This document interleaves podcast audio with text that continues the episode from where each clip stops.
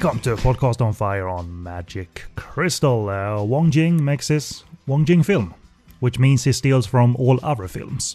But he lets his uh, action director be the star of the show as well in Magic Crystal from 1986.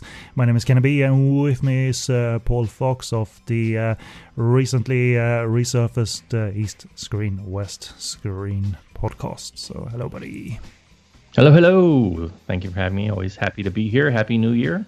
Happy New Year indeed. Uh, this is going to be, be released in about May, I think. No, I'm going to get this out fairly quickly because there's already a significant portion pre recorded of this show. So this show is not only gonna uh, no, normally it's just our uh, the background notes and our views within this episode but uh, i scored a little rare front row insight into the making of the film at hand here, magic crystal and that uh, rare insight is not from Wong Jing, he's not on here, but from one of its actors. And in uh, this case, uh, this episode will feature a conversation with Karov himself, i.e., the one and only Richard Norton, is going down Magic Crystal memory lane in an extended conversation mid episode. So. Uh, we're not going to be the stars of the show necessarily, me and Paul. Uh, we're going to let Richard uh, share his memories of of uh, working for Wong Jing and uh, the action team and Cynthia and Andy Lau and all that good stuff. So look forward to that in the middle of this episode. But uh, we are gonna get going, of course, for all your Podcast on Fire network needs. Uh, use our uh, website, podcastonfire.com, but you can find us, of course, on Apple Podcasts, uh, Stitcher Radio, Spotify, and wherever you find podcasts. And uh, we are on social media Facebook, Twitter, Instagram. And so check out our updates. Uh, over there, so I'm gonna keep it sweet and short and simple. And at the time of recording, like literally like yesterday, a little like ding popped up on my phone like a new east screen west screen podcast uh, we're um, we're, we're getting them uh, infrequently and not that that's uh, a bad thing or a slam against you like produce produce damn it but uh, it's very nice to see it uh, happen uh, when it happens when you find something that you can select that makes sense for your show and where your schedule can align at the same time. So, for the first uh, episode, hopefully of many of East Screen or West Screen, the podcast, what uh, film did you pick for coverage? Yes, we talked uh, about uh, Louis Koo's science fiction epic Warriors of Future. That's the Warriors of Future, not uh, of the future, as I have incorrectly called it a few times it's it's it sounds like a very Hong Kong title, like Warriors of Future. Is there supposed to be a the in there, or whatever? It's a it's a very Hong Kong title, and but interestingly, it's not a very Hong Kong movie, not not as you would expect. So um, I urge listeners, if you haven't checked it out yet, uh, please do. It's globally released on Netflix, so it should be pretty easy to access. And I think we both really really came away enjoying it. I was really surprised by um, the level of quality in terms of the visual effects that they put into this. We'd heard things over the years, um, both good and bad, because it was delayed. Um, but yeah, uh, don't let the title put you off. Um, if you like science fiction, if you like Louis Koo, if you like Hong Kong cinema, go and check it out, and then uh, give us a listen. Was this in like release limbo due to a long post production period? Do we know that, or was it in release limbo because um, no there was no takers? what was the deal here? No, um, it was it was a combination of of post production and some editing and censorship and then COVID and uh, just a a whole lot of different factors uh, led to it. Um, but eventually they, you know, uh, got it worked out, and uh, it's it's there. It's available for consumption. Unfortunately, box office wise, it was not doing very well in the mainland, which is where it was. I guess the market was originally targeted for, but um, because Louis is like a one man show holding up Hong Kong cinema with his production company. So it did really well in Hong Kong because a lot of people, you know, were like recognizing the fact that uh, Louis has done a lot for the industry, and whether you like him or not as an actor, behind the scenes with what he's been producing and what he's, you know, the artists he's been supporting through film productions. Um, you, you mean like George Lucas? He's been supporting that artist through his collection. well, that and, and and possibly many toy companies too. Right but I'm I'm thinking more in terms of just uh, the uh, local production of Hong Kong films um, through his his one cool production house and things like that. So. Um, yeah, if you haven't already done so, uh, like I said, don't be put off by the name. Please give it a shot. Even though it was, actually is, if I understand correctly, understand correctly, the most uh, profitable Hong Kong movie ever. That's not a guarantee that it's gonna break even just yet, because it was a f- quite a high budget production, if I understood correctly. Yeah, it was was a high budget production, and um, I you know I don't think the writing's really out there yet to say whether this is successful enough to um, launch a franchise. But this was, of course, a long passion project, a long time passion project for Mr. Koo, and I, for one, would love to see more. I don't know if we'll get that opportunity, but um, I'm glad he was able to finally get this out to us yeah, it sounds like fun. Haven't seen it yet, but it, it sounds like uh, undemanding fun, and uh, that that's okay.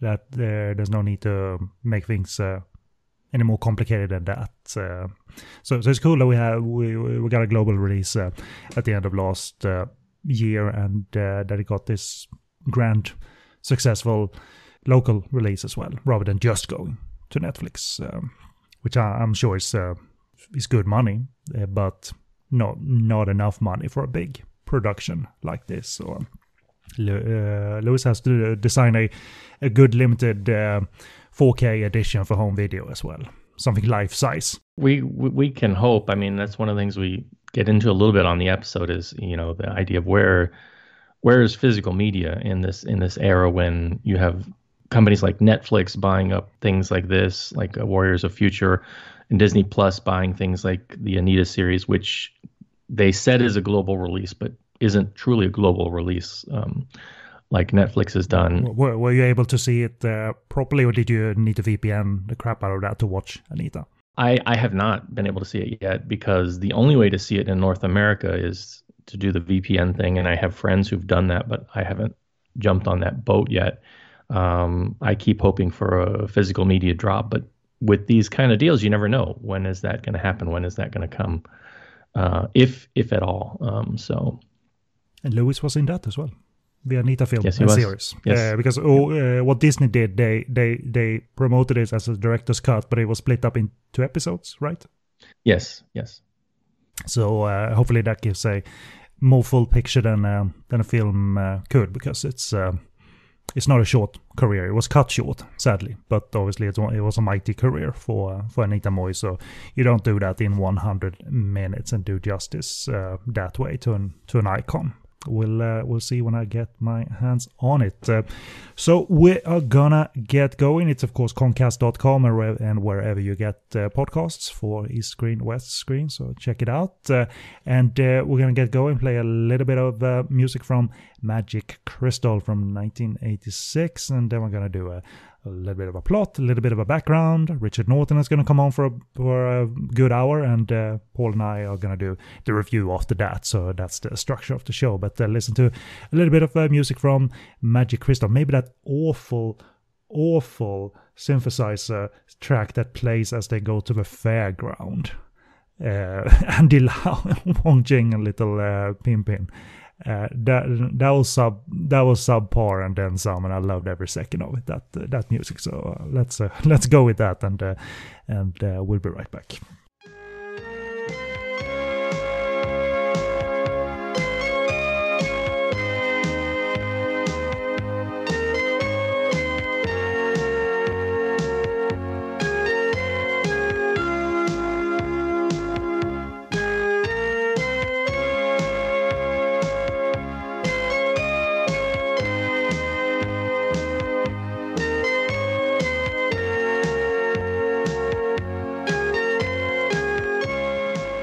And welcome back. And uh, first of all, the plot of Magic Crystal from the Love HK film review of the film. Uh, and to quote Kozo's plot, that uh, opens in a humorous way it's the prequel to the Wesley's Mysterious File. Well, not really, but Magic Crystal has some things in common with the 2002 sci fi stinker. One, they were both written and uh, directed by, well, it was Andrew Lau. Uh, in the case of uh, Wesley, by questionable Hong Kong director Wong Jing, and both feature Andy Lau as an adventurer hot on the trail of some pseudo science fiction hokum designed for mass appeal and a planned special effects budget. I mean, the Wesley's Mysterious File special effects budget, not that better, or, or, or, execution rather, no, not that much better than Magic Crystal, one could argue. Uh, however, Magic Crystal takes itself much less seriously than Wesley's. So it's uh, it's about a magic crystal, a green glowing rock that houses the essence of an ancient extraterrestrial. And Lau is Andy, I think there are different names across translations, who finds himself caught between evil Russian bastards led by Richard Norton and some Interpol agents uh, played by Cynthia Rothrock and Max Mok. Uh, for possession of the glowy rock. The rock actually starts in Greece, in the possession of Philip Ko, but thanks, uh, but thanks to some quick thinking, it ends up in the luggage of Andy's nephew, played by uh, Sue Bingbing. Uh, the kid quickly bonds with uh, the Green Rock, uh, which talks via telepathy and does the ET finger touching shtick via acrylic paint special effects. The Rock also plays jokes on the likes of Wong Jing, who plays Andy Lau's assistant, and uh, plays jokes on the ever annoying Nat Chan, who plays a scummy suitor of token hot female Sharla Cheung Man. Still, Despite its uh, resemblance to a chunk of green styrofoam, the rock remains on everyone's wish list, uh, enough that uh, Andy gets thrown in jail even though he has no idea what the big deal is. So there's your little global plot here. Uh, it's a it's an epic film, Hong Kong and Greece. The Wong Jing formula, as as you know, commercial as it seems, wasn't leading the pack box office wise that year. Uh, Magic Crystal uh, had a box office of 11 million Hong Kong dollars, and that fell behind hits of 1986, such as John Woo's A Better Tomorrow at 34 million, Aces Go Places 4, the Ringo Lam entry, did 27 million, whereas Officer Tuba, starring Sammo Hung, earned 16 million. Lucky Stars Go Places, that did feature Andy Lau, earned 23 million. And uh, other Wong Jing produced uh, joints and ones he starred in, like Ghost Snatchers, uh, earned merely 6 million. So I, I don't know the timeline sort of uh, offhand now, but we obviously knew, know that he would become the king of the box office in subsequent years, especially with the God of Gamblers series or anything sort of gambling related, uh, whether that series or Casino Raiders, and then making Stephen Chow comedies, of course. So um, this was not um, his time just yet. Uh, at the Hong Kong Film Awards, uh, Magic Crystal wasn't uh, nominated. Uh, Better Tomorrow was named Best Film. Chow Fat, Best Actor, Sylvia Chang, Best Actress for her performance in Passion, which she also directed, co-starring, co-starring uh, George Lam, and Magic Crystal um, was not even in the final list of nominees in the Best Action Design category. It would have had a shot in there, but uh, that year Ching Siu-tung won for his work on Witch from Nepal while the teams working on uh, Righting Wrongs, Peking Opera Blues, Royal Warriors, Martial Arts of Shaolin, the Jet Li film, and Twinkle Twinkle Luck- and Twinkle Twinkle Lucky Stars were also nominated.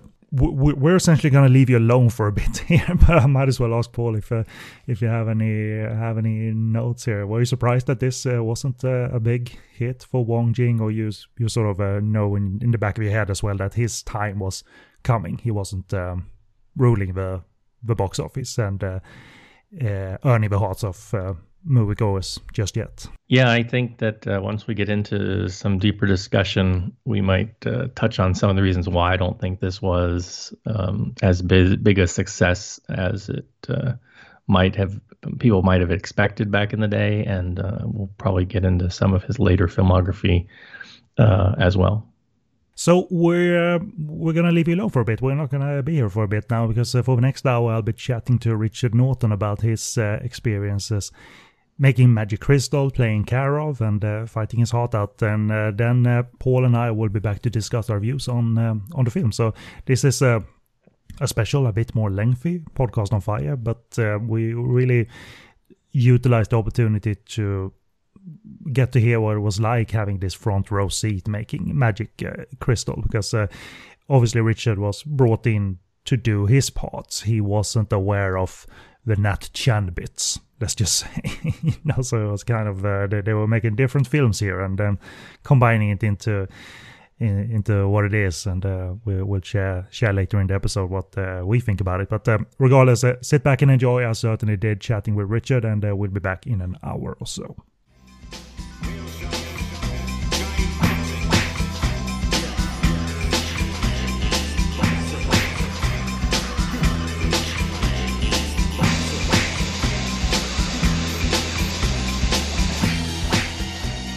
And welcome back, listeners. Here's our little middle section that we uh, teased and announced at the top of the show. And uh, to set it all up a little bit, uh, we're going to talk to someone who had a front row seat watching the different, sometimes very weird facets of Magic Crystal being created. And that very person was uh, Richard Norton, and I'm very delighted to have him back for a third time, actually. This time specifically going down Magic Crystal memory lane. So he is fresh from working on the latest Mad Max. And uh, we're very happy to have him uh, in between gigs here and not completely exhausted or anything. So I want to welcome him back and thank you very much for taking the time despite uh, com- coming off a big uh, film shoot, Richard. Yeah, thank you, Kenneth. It's it's good to be back with you. Yeah, it was a great shoot. We've just done well. It's a long shoot, the latest Mad Max franchise, and um, like we were talking before this, you know, just to be involved in such an iconic uh, action franchise, especially an Australian one as Mad Max. It doesn't get better than that. So feeling very fortunate. Is this like the uh, 12 uh, like uh, or was it literally like a year long process uh, for you um, considering you you have to do prep for uh, doing uh, fight coordinating and training and so forth or how long have you how long have you lived the latest mad max i suppose you know what? Not not quite as long even as the last one with this one because there was a separate. The gentleman I work for, Guy Norris, has a pre. You know, he does motion capture and everything else. A company. They did a lot of the previs, you know, in the studio up in Queensland.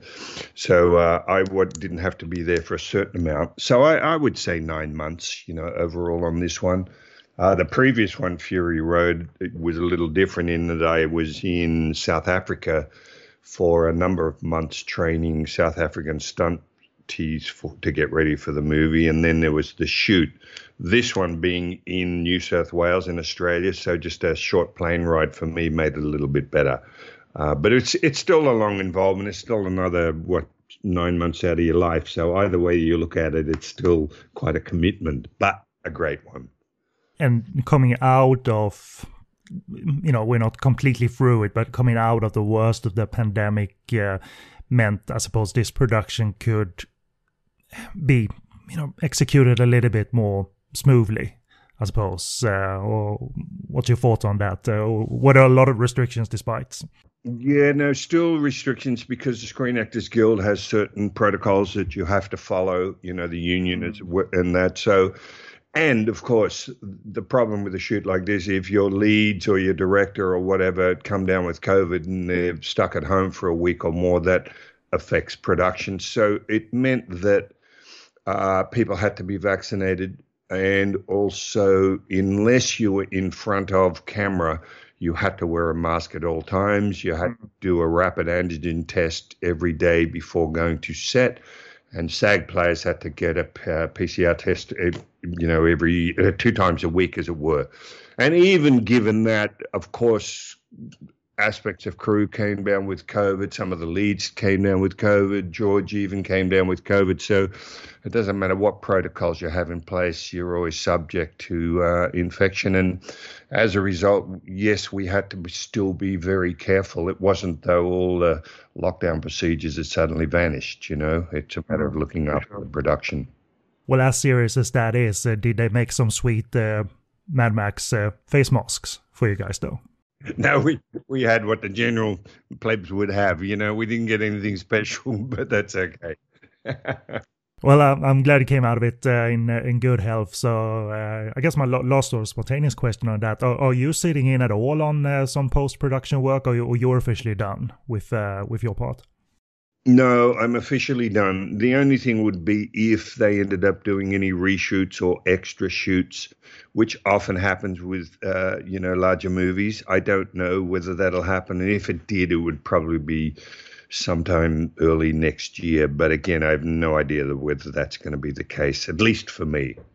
Well, excellent. We're looking forward to some kind of teaser, some um, I don't know if they're even going to put out the teaser in 2023. I, I think I saw um, I saw, I saw um, release year um, 2024, so who knows when a teaser will come out. But uh, very glad to hear it's um, here's back. So and uh, that uh, a key component like yourself and a key component like George is uh, still on board uh, making this. Um, that is uh, mighty special and uh, and it, it it's been like a long franchise and uh, uh it's uh, lived a life hong kong cinema has lived a life and you have lived a life in hong kong cinema. So there's your uh, transition for you. And i believe we touched a little bit on magic crystal in our previous chats but this is going to be as specific as we can make it i suppose based on uh, what is stored in the memory bank and uh, so forth. But if you go by release dates magic crystal could be considered your third hong kong film. And um, and the second to come out that year, 1986, after Millionaires Express. So I, I, am completely ignorant about the film industry in general because I haven't lived lived that life. So, so, I was wondering if you remember, how were you getting jobs after your first Hong Kong film? Uh, were, were people shopping you around Hong Kong because you had been in Twinkle Twinkle Lucky Stars, or or did offers come to you based on performance and impact and notices uh, after working on Twinkle Twinkle? Yeah, no, it, it's the latter. It's exactly what you just said. I, I, it's not like I was going after work in Hong Kong. You know, my first uh, job with Twinkle Twinkle Lucky Stars, Sammo Hung and Jackie. I mean, that was that originally started with a friend uh, of mine and Chuck Norris's who worked on the Big Brawl. He worked on the Big Brawl, and he happened to recommend to Jackie that I would be somebody maybe good for one of his movies. I was in Japan on a tour, you know, as you know, I was doing personal bodyguard work for rock and roll bands, and I got a call when I was in a little place outside of Osaka with uh, an Asian lady asking me if I could come to Hong Kong and work with Jackie on a movie. It turned out that they wanted me within three days, and I said, Well, I can't because I'm on tour for another three months, couldn't do it and cut to uh, me them contacting me regarding Twinkle Twinkle Lucky Stars. So it again, I it's not you know even though I'm a martial artist, I wasn't one of these people who watched every Hong Kong movie and knew everything that was going on there. You know, I was aware of them, of course. So when I got offered Twinkle Twinkle was due to that recommendation from a gentleman named Pat Johnson and uh, off I went. So that's what established me in Hong Kong. You know, you've got to. I often say to people, if you if you get to work in a movie with Jackie Chan and Sammo, and you kind of involved with the Jackie Chan stunt team, that's a huge credit. You know, there's not a lot of people get the chance to do that. So the fact that I did it everybody was very aware of the Gwailos or the Westerns that would have been working on a shoot like that. So I think that's brought what's brought me to the fore because uh, a lot of you know at one stage I was the only Westerner to ever get asked to do more than one movie with Jackie. It was you know especially the Hong Kong movies, not so much the later movies he did in in the West, but so that was that was quite unique, and it also meant that you they they knew that someone like Jackie would move use me in a couple of movies without them being very confident. I knew how the Hong Kong movie system worked. You know, I knew the style of shooting. I would just kind of keep my mouth shut and do what they asked me to do as many times as it took. And I think that was that was a sort of credit that led to me getting contacted about Magic Crystal. Uh, yeah, yeah. I was I was thinking of that um, impact um, that uh, and a rep that uh, is created through appearing in uh, what is really a big movie with big uh, profiles. I remember talking to um, Bruce Fontaine about uh, his time in Hong Kong, and he made a, a, movie called Curry and Pepper, which is a Lethal Weapon style film, and, and, not terrifically big or anything, but he was seen and the impact was there. The rep was created based on his performance in the film. So I can just imagine that uh, the, there is that ripple effect when uh, when doing well and appearing in films, and uh, and then the work uh, comes to you whether you're uh, able to do it or not. I mean, did you? Uh, was there an extended stay in Hong Kong there therefore around 1986, or did you fly back and forth between countries at that time? I basically flew in for the movie, and once it wrapped, I flew out. You know, I didn't hang around Hong Kong, and that's you know, relation to your question. It's not like I sort of did the movie and then looked around for a local agent, for instance, to see what other work I could get, because fortunately, I still had considerable amount of work being based in the U.S. now, albeit low budget action movies, but still I was continually working. So it wasn't like I felt I needed to stay in Hong Kong and, and search out other other productions, as it were. You know, so I just I would take off. You know, and uh, like I've had people ask me, well, for instance, when you first went to Hong Kong to work with Jackie Chan, were you nervous? And you know, going to work with one of the most amazing action figures in the world? And I said, well, not really, because I didn't know that much about Jackie. It's not like I followed that type of film. And you don't have time to be nervous. They want you short dated, apparently, so you don't have time to build up those uh, those irrational thoughts. It's not even that. It's just that I didn't know what to expect. You know, for me, it was just another movie, and it was just another gig. Of course. I was nervous when I got there because it was such a different way of shooting, you know, with no real script, no real storyline. The story's kind of written and made up as you go. Mm-hmm. You rehearse on camera. There's no big rehearsal process. So that was very different for me. So maybe in my ignorance, I went over not being nervous. But when I got there, I realized, boy, this is a different animal. you know, I've jumped in. And they don't ask you back if you don't measure up to the standards of Hong Kong action cinema, but the standards of Jackie and Sammo, which are even I know that uh, very high. There, there needs to be impact. There needs to be power. There needs to be flow there. And if you if you're not uh, if you're not good enough, then you're certainly not asked back uh, because that that won't benefit the movie. But clearly, you were asked back, and that uh, is that wonderful streak. Uh, actually, uh, free movies is a is a big thing, and Millionaires Express is obviously you're you're one of many, but what a spectacle that is to uh, to still get a little signature scene in there despite being in be, being among such a big big cast. Uh, and Magic Crystal is sort of decidedly smaller, but nevertheless uh, this uh, fan favorite that has uh, grown over the years. Uh, and b- before we get to some specifics,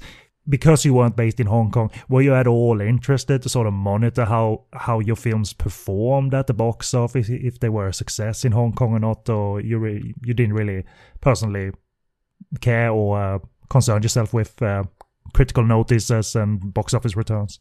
No, I didn't, Kenneth. I, I, I, in fact, still to this day, I hardly ever look at how something that I've been in has performed. You know, again, it, it's it's I guess I'm like a lot of actors. Sometimes you work in the shoot, you do it, you put your heart and soul into it at the time, and then you move on and you're getting ready for the next production.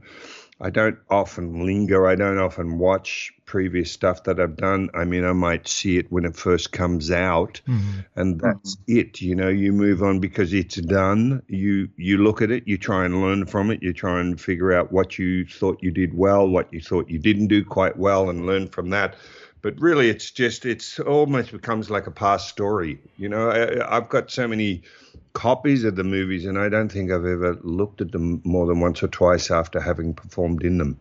And sometimes because especially the case though of magic crystal uh, you, you you don't know what the entire package is like and the entire package is quite uh, tonally wild as Hong Kong films were at the time. I mean, you you had your action bits, so I guess it was a kind of a surprise uh, uh, if you ever watched it at least once in full. That oh, they're doing that, and they're doing silly shtick.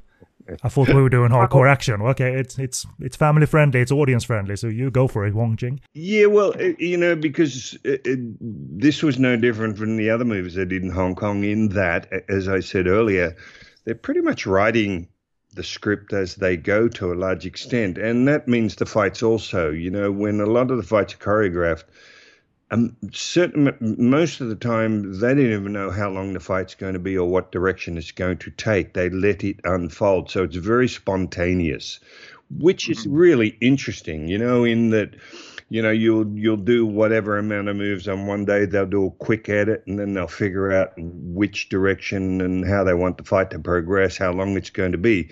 So me as an actor being on set i have no idea what that process is. I have to just wait until i'm kind of shown what the next techniques are you know what's required we'll rehearse on camera. Remember, these are the days of film. It's not digital, but they would still just have you rehearse on camera. And whether you did 5, 10, 15, or 30 takes, you just did however many it took to get the take that the director, in this case, um, Wong Jing, would be happy with. You know, and you're right. You know, I, I had no idea of the other stuff that was being shot because I was only on set for my particular sequences to see the end result when it is all cut together, it, it kind of puts a big smile on your face because yeah. the emphasis is on comedy.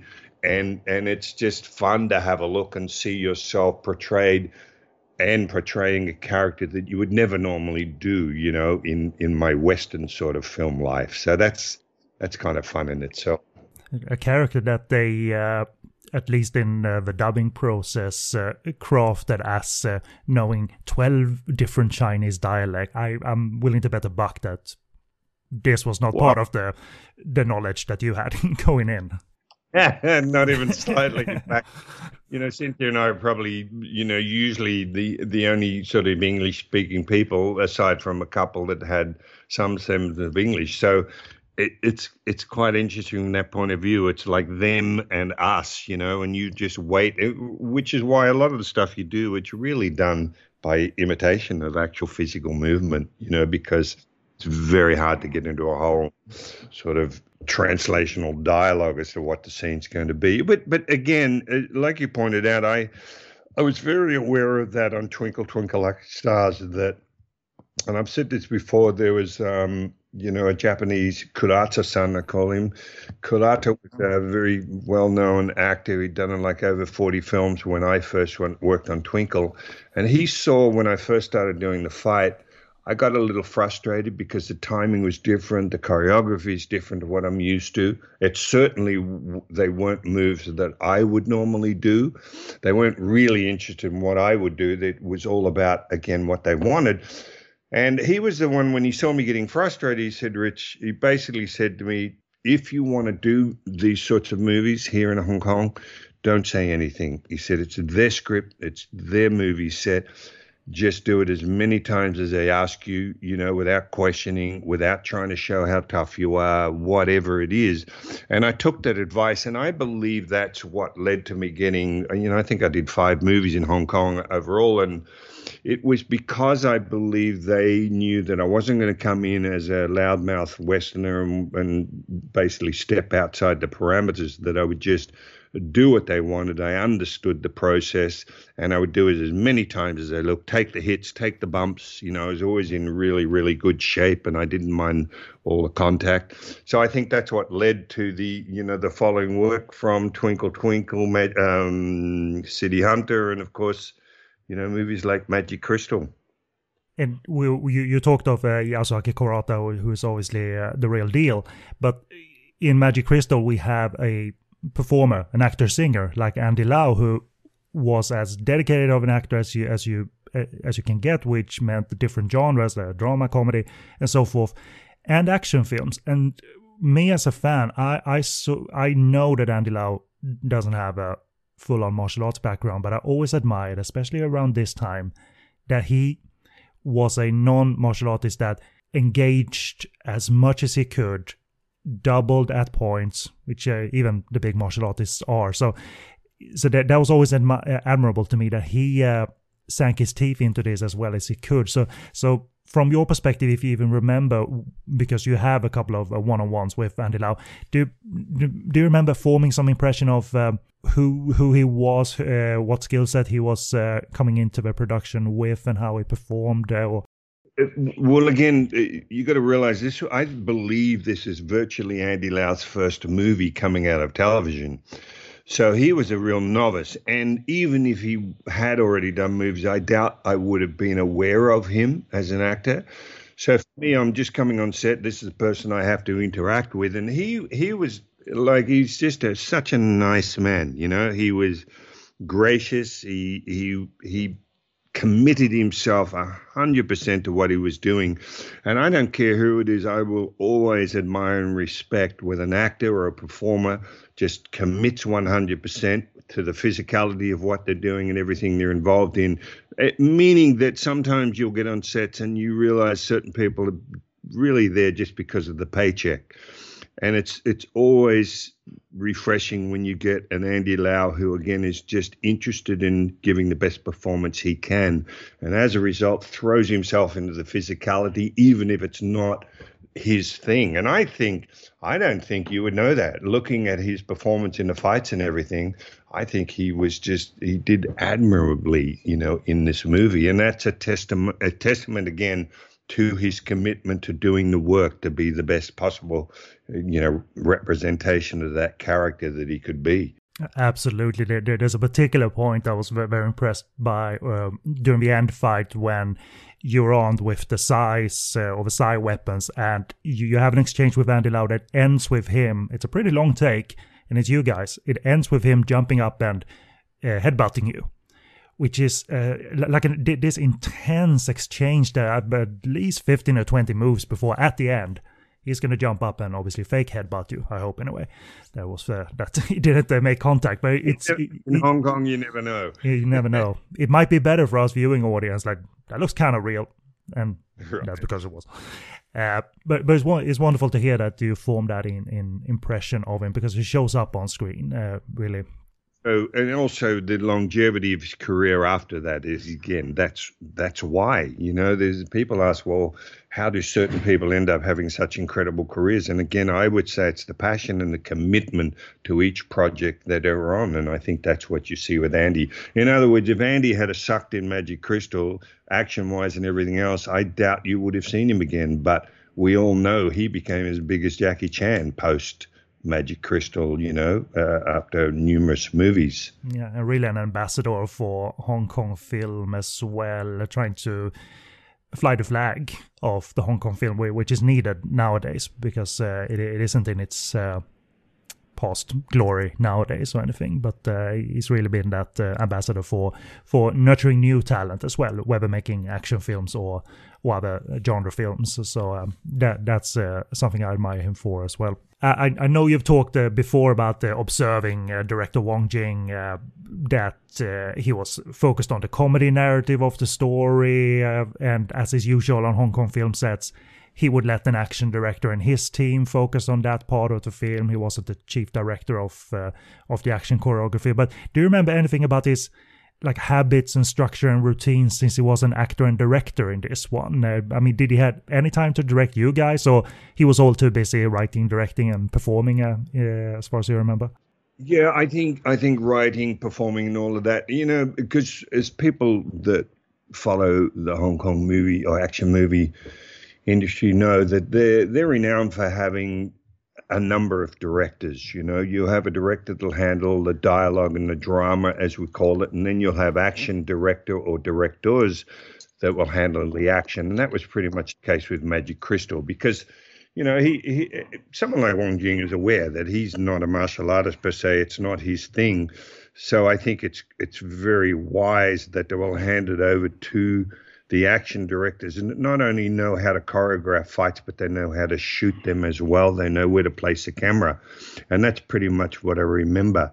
You know, Wong Jing's fun part was, again, the comedic elements of, of a film, which, you know, I think I mentioned when I was doing um, City Hunter, I think it was, you know, to watch him – he, he would I'd be in makeup and he'd have a little lounge like you'd sit around your swimming pool on and he'd be giggling away because he'd be writing that day's script. you know what the whatever that day was going to involve and give it to one of the ads and whatever off you go and shoot it. And that was pretty much the case with this. He was very he, he was very emotionally involved. Don't get me wrong, but again, smart enough to know that you leave the action to the amazing choreographers like you know, like Tony Leung Siu Hung, who is the uh, fight choreographer on this. I mean, God, if I was directing, I would leave it to him as well. You know, you leave it to the experts, and that's the way it worked on most of those Hong Kong movies, including Jackie and Sammo. You know, yes, they're they're far more involved in action in all aspects, of course, but there's still a number of fight choreographers in, that are involved in putting all that stuff together it's a a very collaborative process. Very much is. I mean, uh, I remember uh, watching the the latter film uh, Moon Warriors, which is um, an Andy Lau swordplay film, and Sammo Hung directed that. But it's very much on the record that,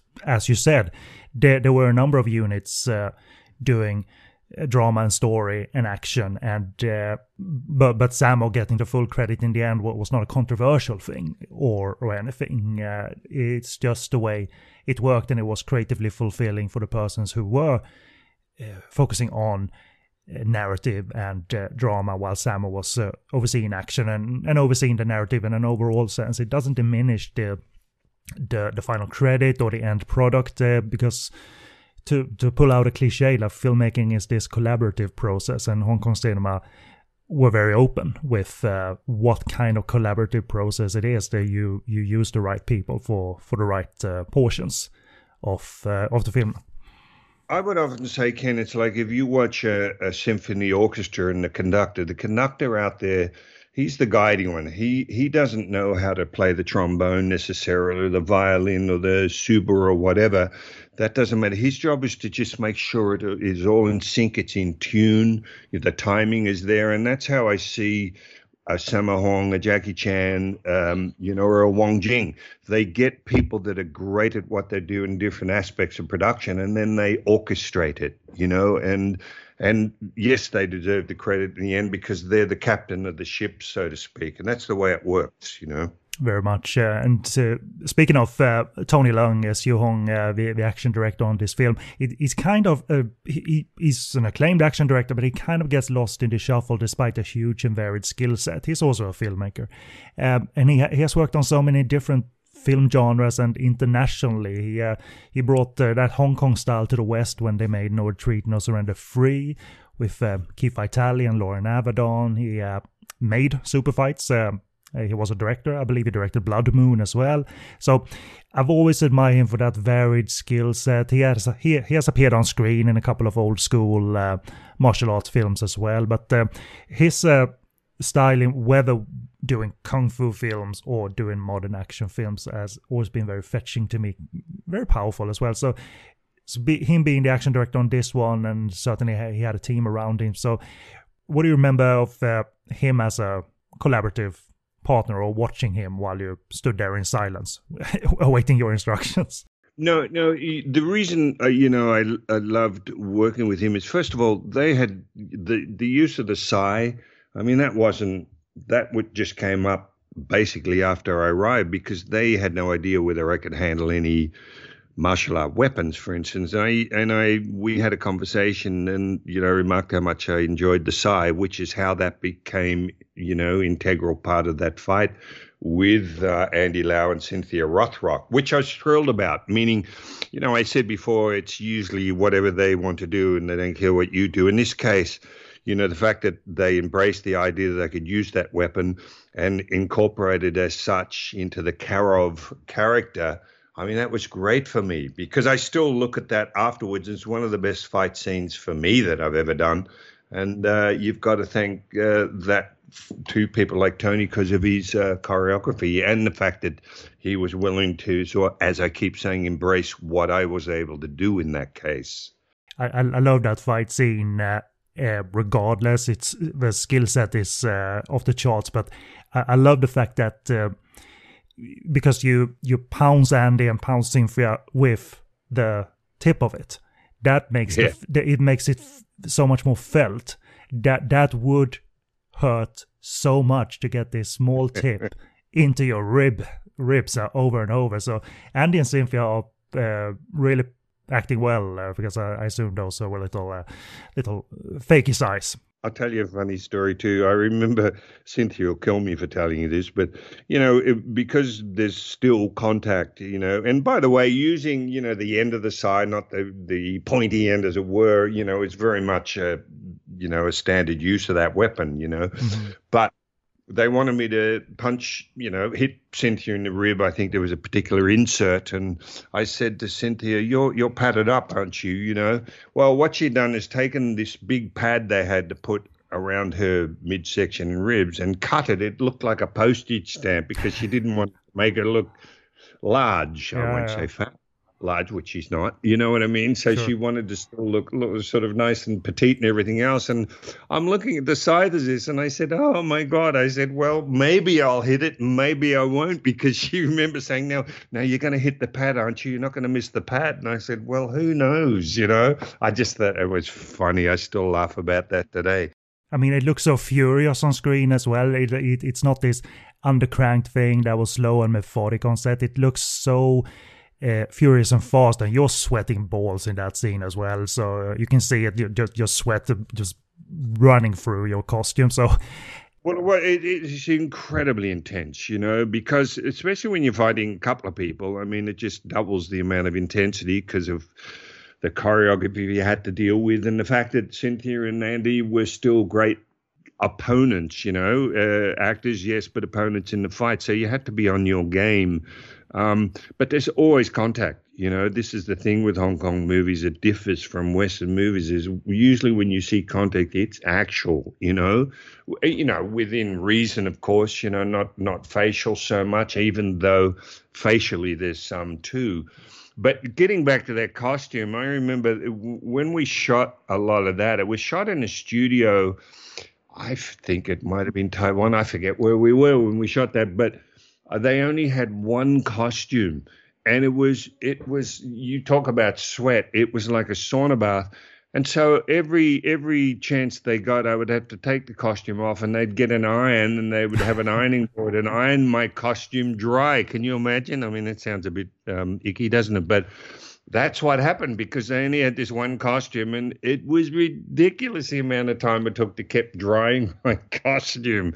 I'm like oh my god what am i doing here? It's a long set piece too so i can imagine. You spent a good two two three weeks down there. Oh god yes always. You know it's it's it's gratifying to hear that your working experiences with uh, uh, with Tony Leung. I, have spoken to Keith Vitale, who who worked with Tony on those uh, international seasonal production films and No Retreat, No Surrender, Super Fights, and he. I always remember his quote um, that Tony was all, was a director that rubbed everyone the right way because Keith had had an experience with a prior director that's rubbed everyone the wrong way.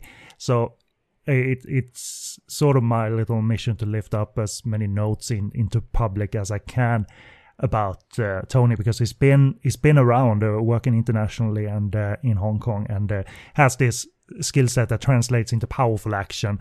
I'm not going to say akin to Sammo because uh, that would be simplified, but certainly power shows up here rather than uh, soft ballet. You know what I mean? So that's and a mixture of, Ken, mm-hmm. as you can see, you know, even with that use of the sai and all that, there was a lot of ballet in that. You know, it can't all be power and everything else. Of course, the punctuation is whether you're hitting someone in the head or in the stomach, you've got to have power. But there was a lot of finesse, and that's what I really appreciated. And by the way, of course, as I'd said earlier, me arriving on set, I, I had no idea of who Tony Leung Seong is or his history or anything else.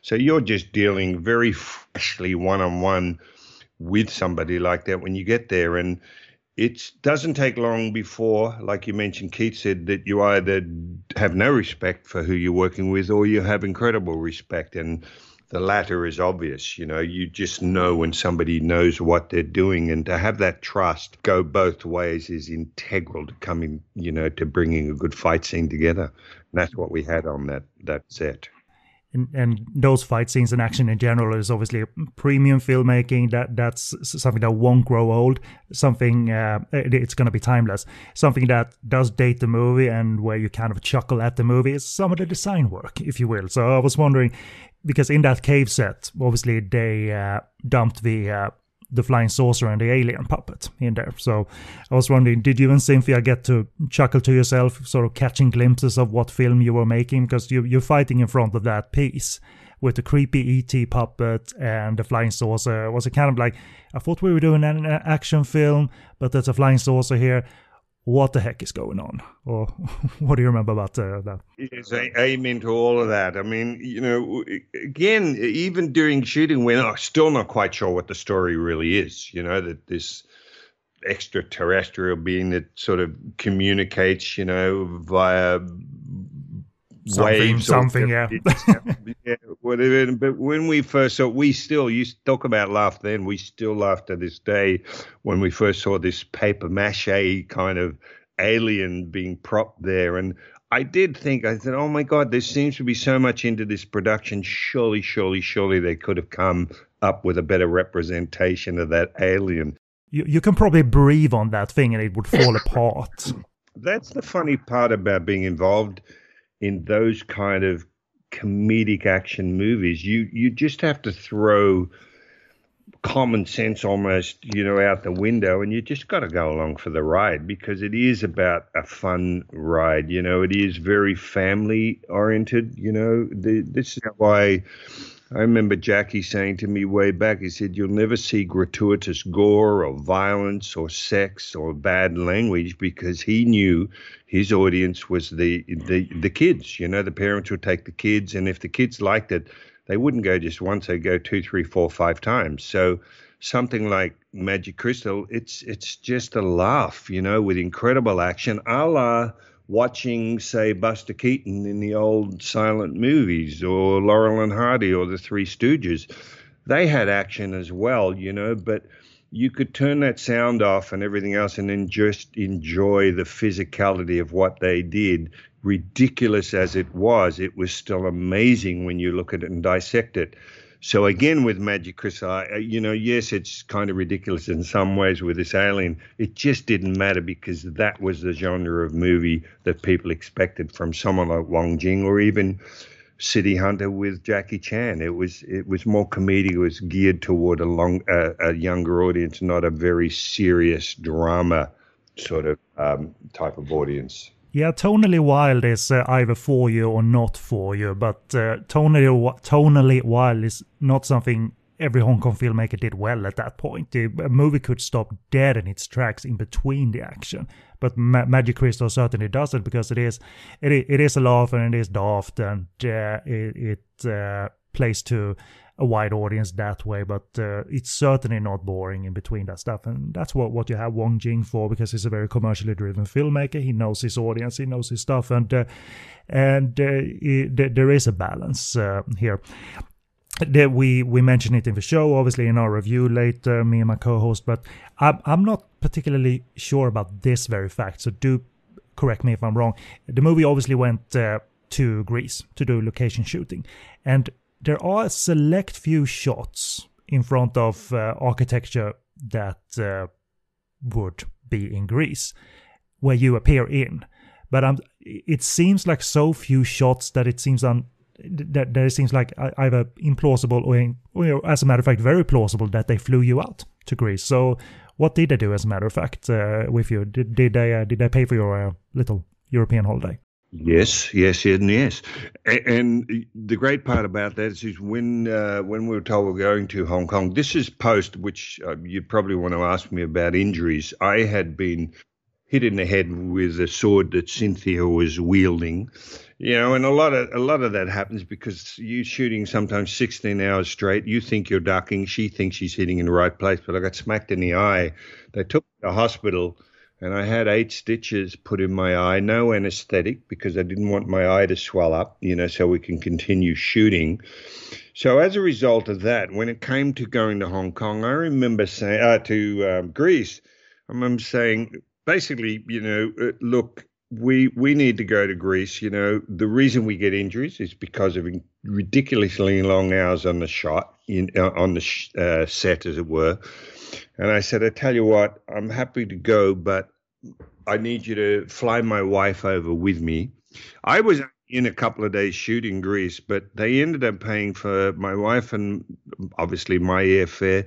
We stayed there, I think, three weeks. We ended up hiring a, a scooter and just doing the most amazing sightseeing trip all around Athens, you know, as a result of going and doing a couple of days shooting in Greece, and they were happy enough to accommodate that. So, I'm still we're still incredibly thankful for that opportunity to go and sightsee around Athens at the expense of Wong Jing and Magic Crystal.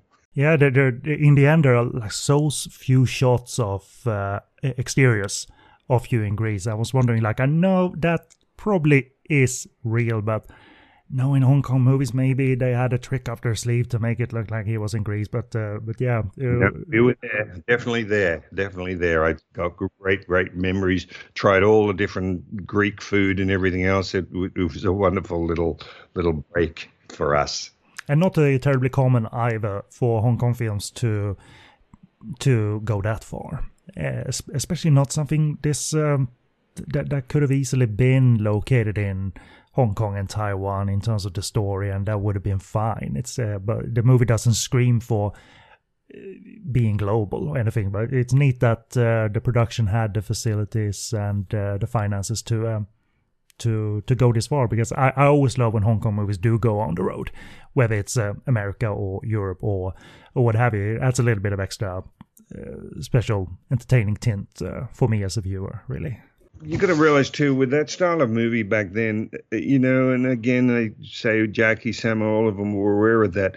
The audience really weren't that interested necessarily in the drama or the location and everything. And I mean, the main attraction was the action. Yeah. It was the action fight scenes that were there, which, as you point out, could be done almost anywhere and would still be just as enjoyable had you not been in Taiwan or Greece or anywhere else. So you're right it's it's sort of interesting they choose to do that because it wasn't necessary for the success of one of those sort of comedic action genre films. You you mentioned injuries, and I suppose we should round this off by checking a few things if they're even correct. Uh, you uh, you mentioned that you indeed uh, indeed cut uh, uh, your eyebrow and had to have, have stitches. Uh, but do you remember if it's true that Cynthia injured herself. Uh, it, says on Wikipedia she injured her right uh, ACL and uh, uh, accidentally also stabbed her opponent with her spear in one of the scenes, I believe, in Greece. Uh, do you remember to- talking about that or even um, seeing this happen? I don't, unfortunately, Ken. I mean, it doesn't surprise me. I mean, to get an injury or two in one of those fights. And if you didn't, then I would be surprised. You know, it was just the nature of the beast. So it even says that she re-injured her knee, so that that was uh, an ailment that uh, she carried with her from earlier in the decade, having done a few Hong Kong films at that point. Yeah, we've all we've all got injuries from those movies, and again, as I said, due to the, you know, there's it's very intense. There's a lot of contact and everything else, and and the intensity of the fight means yes, you're susceptible to getting injured. I think anyone would. It, and and again, when you go there, it's almost like that's just part of the gig. You know, if you go in thinking, oh, I hope I don't get hit too hard or I don't have to do anything that might injure me, then don't go. You know what I mean? You're just not going to fit in that environment. So, and Cynthia was a trooper. She was she was tough as well, you know. Um, again, hence the longevity she had in those Hong Kong movies. Again, they wouldn't use you if you're a bit of a baby and kind of carried on just because you got an injury or two. That was again just the nature and the expectation they had on you to be involved. Yeah, you you guys were tough cookies. Uh, I've I've talked to Sophia Crawford um, once and she injured her foot during a very small movie called Story of the Gun. She simply wrapped that up, went to the set the next day, Shover directed that. Well, I can't do it. I mean, I'm here. I'm not backing out. I'm not backing off, but I can't do it. We need to solve this. I can't do the fight scene. So they just, as you talked about, improvised something on the spot and had her character uh, receive a gunshot wound to her leg. So so that was that. So she could she, she could do some. Yeah, I mean, you know, when I had my car, and, and the tip of the sword just missed my eye. It was so I've still got the scar today, of oh, course, but you know, the fact that it took me to hospital. The reason I didn't want anesthetic is because again, They wanted to stitch it up. I think I had eight stitches in my eye. I was literally back on set within hours, filming again with my head turned away from camera a little bit. That was just. Was that a demand on you, or you were gung ho to like, I'm, I'm not, I'm not missing time. I'm not slowing down the production. I want in. No, it's both. Uh, that was an expectation. Of course, if I couldn't do it, then wouldn't be done. But I was happy. You know, I again, I realize when when you do those sort of movies, you know, as I say to people, it's not table tennis. You know, if you think you're not going to get pounded around again, don't put your hand up in the first place and go. The fact that I'd already worked with Jackie and Sammo, goodness gracious, if that didn't prepare you to for what to expect in a Hong Kong movie fight set, then again, woe is me, you know, if for, for putting my hand up and going. I, I know to expect that. And I was always in great shape. I didn't mind contact. I did a lot of full contact fighting. So it wasn't really an issue for me, you know. I was happy. I mean, of course, you don't want to get hit in the head with a sword, but shit happens, you know. And uh, that was just just one of the things that went along with with that style of shooting.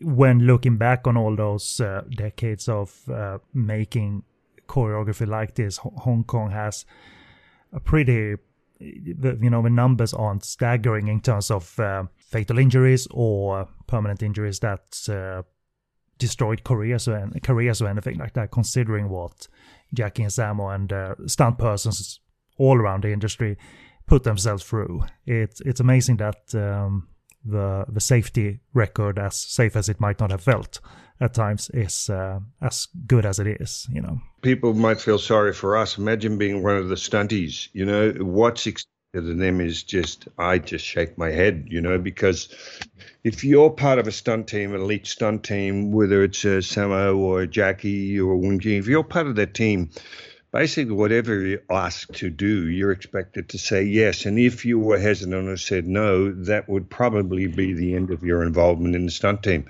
that's just what was expected. You you were paid to take the bumps, as many bumps as it took, and that was part of the gig. If you imagine the analogy I sometimes use is if you're a guitarist and you got offered a gig for no pay to play for the Rolling Stones, of course you would do it because of the credit and how it would affect your future career. So that's what's on the line for these stunties working with the top Hong Kong filmmakers at the time you had to say yes, you had to go 100%, or that would be the end of it because there's another thousand in line putting their hands up wanting to be involved in that industry. And that's just the way it worked. Yeah, very much. Uh, um, I'm, I'm not going to keep it for too, too much longer, but I remember specifically, uh, speaking of um, Sammo's stunt team, uh, I, don't, I, don't, know if you remember either meeting or um, knowing of uh, the, uh, the stunt person and actor uh, Chin Ka Lok. Uh, he he was part of Sammo's stunt team, and uh, in two movies in a row, or at least uh, in 1985 and 1987, he suffered some grave injuries. There's a outtake from Heart of the Dragon, the film that's uh, the drama that Sammo did with uh, Jackie, where Chin Ka Lok, I believe anyway, he performs a stunt where he jumps out of a restaurant window, and he's supposed to land on a car, I believe, but he goes heel first into the pavement and seemingly breaks both his legs right there in the outtakes. And do you think they had an ambulance to take him away from set? No, they loaded him into a van. All the guys carried him off. There's no, it, it just, uh, uh he was all right. I was there when that happened. No way. We, yes, we, we were shooting a movie, and Sammo wanted me to, because often they were shooting two movies at once. They took me to a set, and there's the setup. Yes, the guy's got to come flying out of the top second floor window, land on the canopy of the first floor, bounce off the canopy, and land on the bonnet of or roof of a car that's driving in. First of all, I thought, how do you even time that? So there's obviously no pads on the road. And I didn't see that actual injury, but we went upstairs and I go upstairs and I see this stuntman on his back with with both legs all bandaged and strapped up because exactly what you said. He'd come out the window, apparently missed the canopy, missed the car. Luckily, when I say luckily, I mean you know what I'm saying. Rather than on his head, he landed on his feet, but both broke both his legs. So they patted another stunty up. You know, we go back outside, and you know we we're watching this. Whoever it was comes flying at the top floor, lands on the canopy, manages to land on the roof of the car and go splat on the road And I looked at Sam and I sort of looked at him and I said, Oh, oh, great, you got it right. And there's a bit of silence. Sammo starts yelling at everybody. I, and I basically said, What happened? And he said, I told him, Do it again. I want him to bounce faster off that canopy. Wow. I remember saying, I said, Oh, I said, You guys are fucking nuts. I said, That is crazy. You know, the horrible thing is as well that outtake is shown in slow motion. I haven't even seen that outtake, but it was again. I didn't see that actual ending, but I saw the results of it and him being carted away in the van. And then, as I said, a following take, you know, and uh, that's when I, I shook my head. I said, "Oh my God," you know. I'm not doing said, that. yeah. no, and they thankfully they would never expect one of our squalors to do dangerous stunts like that. Yeah, well, uh, even Millionaires Express, I remember Sammo had the shin kick a guy in the head in one of the fights. Three of them, not just groggy, but basically knocked out cold because Sammo wouldn't pull the kick. Wham across the neck. They'd grab the guy by the ankles, pull him out, and another guy would come in trembling and be ready for the next shot. But again, that's that's the way it was, and there, that's the expectation, which was which was quite. And, and they were not tyrants either. I mean, obviously Sammo was not. He, he wasn't this sadist, uh, but he knew what he wanted and what would what his preferred action cinema was going to be like. Yeah, you know. They they basically, if if you saw somebody getting hit in the face, at least one of them, or in the body, it wasn't what you saw was actually happening. You know, that's again what was expected of the stunt team in back in those days. You know, as you know, in a Western movie, it's all about camera angles and trickery. We don't want to smack the crap out of each other. You don't have to. You use the illusion of film, but back then. Wouldn't matter where they put the camera, they want to see that foot or that hand actually hit the target and hit it hard. And that was just what you did. Like I got sidekicked in Twinkle Twinkle probably 20 times up against a wall, and Sammo would start from the other end of a football field. It felt to me and run at me, and and that was actual. You did there was no faking that, you know. Uh, so again. I got hit with barefisted uppercut under the chin in that one multiple times. I found a little bit of cotton wool to put in my teeth so I didn't chip my teeth, and that that was a a wake up call. And oh, okay, that's the way it works here. That's okay. We can do this. Mad Max is a cakewalk, considering you did Hong Kong cinema. No, I'm just kidding. Exactly, exactly. you're right. You're right. Well, um, excellent uh, talking to you, Richard. Uh, going down Magic Crystal memory lane. As I said, thank you very much for taking the time. And uh, this is a, a unique perspective uh, for us because uh, a movie like Magic Crystal may be very popular, but it's not very documented in terms of uh, its it's behind the scenes mechanics and how it came about. Uh, it's very loved. It, it's a cult film, and uh, uh, it's it's it's it's certainly out there and appreciated. But um, amidst the silliness, sometimes perhaps people forget that it's a pretty hardcore action film in there as well. But um, and and you go to space at the end. You, you, jump on the ET puppet and you go to space, a la Star Trek One, when the guy merges with the with the V'ger thing. yeah, no, no, and I'm glad it's it's become a cult because again, it's for me personally. I know Cynthia's done amazing other action films, and Andy would have, but for me personally, it's some of the best fight stuff I'm, I'm incredibly happy with the way that turned out and thrilled to have been a part of it and loved Wong Jing and working with him, as you know, City Hunter as well. So it was good to be involved. And and Karov, as you, I, I always laugh when he knows 10. Uh, my whole background was karate, you know, and kickboxing and stuff.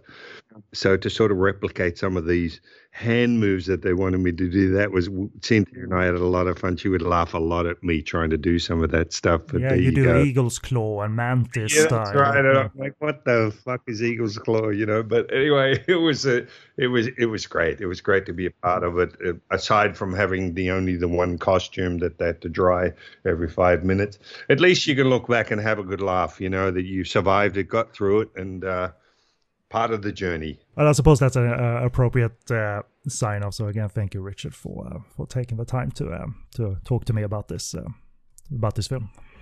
You're very welcome, Kenneth. Thanks for having me on. Enjoyed it, my friend.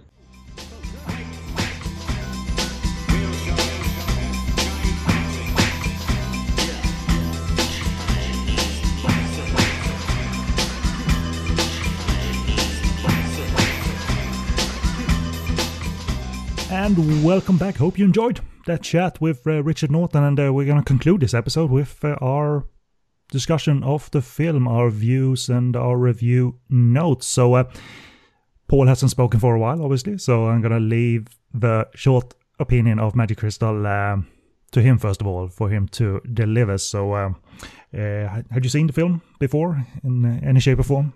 Uh, I had not seen it all the way completely through. I'd seen bits of it, but I mean, uh, who wants to hear me after hearing from Richard Norton? well, I well I do.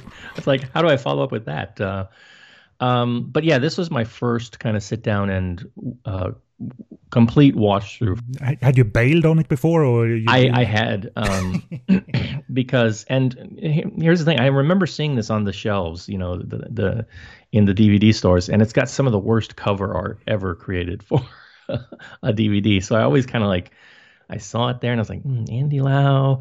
Uh, no, here's this other nice new shiny thing I'm going to get instead. um, so I'd put it off for a, a, long, long time. So it's nice to actually uh, kind of sit down and and go through this from beginning to end. You know, as much as I love Hong Kong cinema, and even you know, I mean, we've talked about some rough Hong Kong cinema stuff before. You know, like I'm thinking like, you know, A Tale from the East and and and stuff like that, where it's a genre that I love and it's stuff that I love, but there's still a lot to really discuss about the film in terms of quality and presentation. And I think that's the case here as well. I mean, um, there's a lot of stuff here to really enjoy, but the presentation of it um, as a complete package is kind of rough for me. I mean, this is very, very a very Wong Jing film and a very early Wong Jing film. I mean, within the first six minutes, you have a, a, sequence of shots of just random girls erupting out of a pool. And and it's not even showing their face. It's just showing you know their their their bikini uh, shots. Um, so you know yeah it's it's Wong Jing right from the get-go. And we were talking before Mr. Norton's interview about the expectations on this film and and at this point had Wong Jing really kind of found his footing as a director, at least the Wong Jing we would come to know later with big successes with people like Chow Yun Fat and Stephen Chow and others. You know, here I think you again you get a variety of elements of different things. You've got the lecherous side of Wong Jing cinema, mm-hmm. you've got the copycat side of Wong Jing cinema, mm-hmm. and you've got uh, the action elements of Wong Jing cinema. And they're kind of mashed into this thing that's just at times so strange, but still so fascinating um, to watch. Let me put a pin in it for now and let you expand on that in a little bit. Uh, I don't disagree, but I did have a few more laughs than I expected. But um, in reality, it's dumb as shit. because Wong Jing wants it to be. I mean, he's not thinking. Uh, he's not uh, like I'm, I'm, doing art here, and uh, this is revolutionary comedy. No, it's it's dumb as shit. Uh, he also wants it to be this movie E.T. He wants it to be Raiders of the Lost Ark. And he wants it to be Close Encounters of the Third Kind, a little bit. Yeah. And he throws in a little pol- poltergeist as well. A little bit, yeah. Face, face ripping, yeah. And uh, but but he's wise to let the action director, which is uh, which me and uh, Richard talked about, uh, Tony Leung, uh, Tony Leung, uh, Siu Hung. he's wise to let him head the show when it's supposed to be about that, because truth be told, that that is the actual praise-worthy element. But the comedy is, I hate to say it, pretty funny at points, and it mostly involves Nat Chan. I had a good laugh at some of the dumb stuff that uh, him and uh, Wong Jing does uh, combine, and maybe I'm desensitized to it because neither neither gentleman is like this treasure trove of uh, comedic timing and uh, comedic uh, skill set. You know, it's it's Wong Jing and Nat Chan, their bodies as well. Um, so it's a packed, arguably overly packed time, but and it's daft, but uh, I find myself being entertained by it. So it uh, it um, it kind of works for me. But but but that begs the question: uh, Is the is the Wong Jing and Tony Leung film matching up well, or did, did you have a problem sort of extracting the action as good as it is because it's placed next to all this daft stuff as well? Like, like uh, does the action pale for some reason because it's in such a packed film, or uh, or that or, or those parts were good as a matter of fact? No, in fact, those parts were you know exceptional. I mean, you have uh, exceptional performers here. You have Cynthia Rothrock, of course. You have um, uh, Richard Norton, And I mean, one of the great things about this film is that you get this piece of fight choreography towards the end between uh, Cynthia and, and Richard, which is great because you don't often get to see two Western actors using this kind of fight choreography against each other, right? In in extended shots. So you get to see, you know, Cynthia and, and Richard changing changing up different kung fu styles as they as they face off against each other. This is something you'd see all the time, you know, in in lots of Shaw films in the 70s and kung fu films in the 80s and, and into the 90s.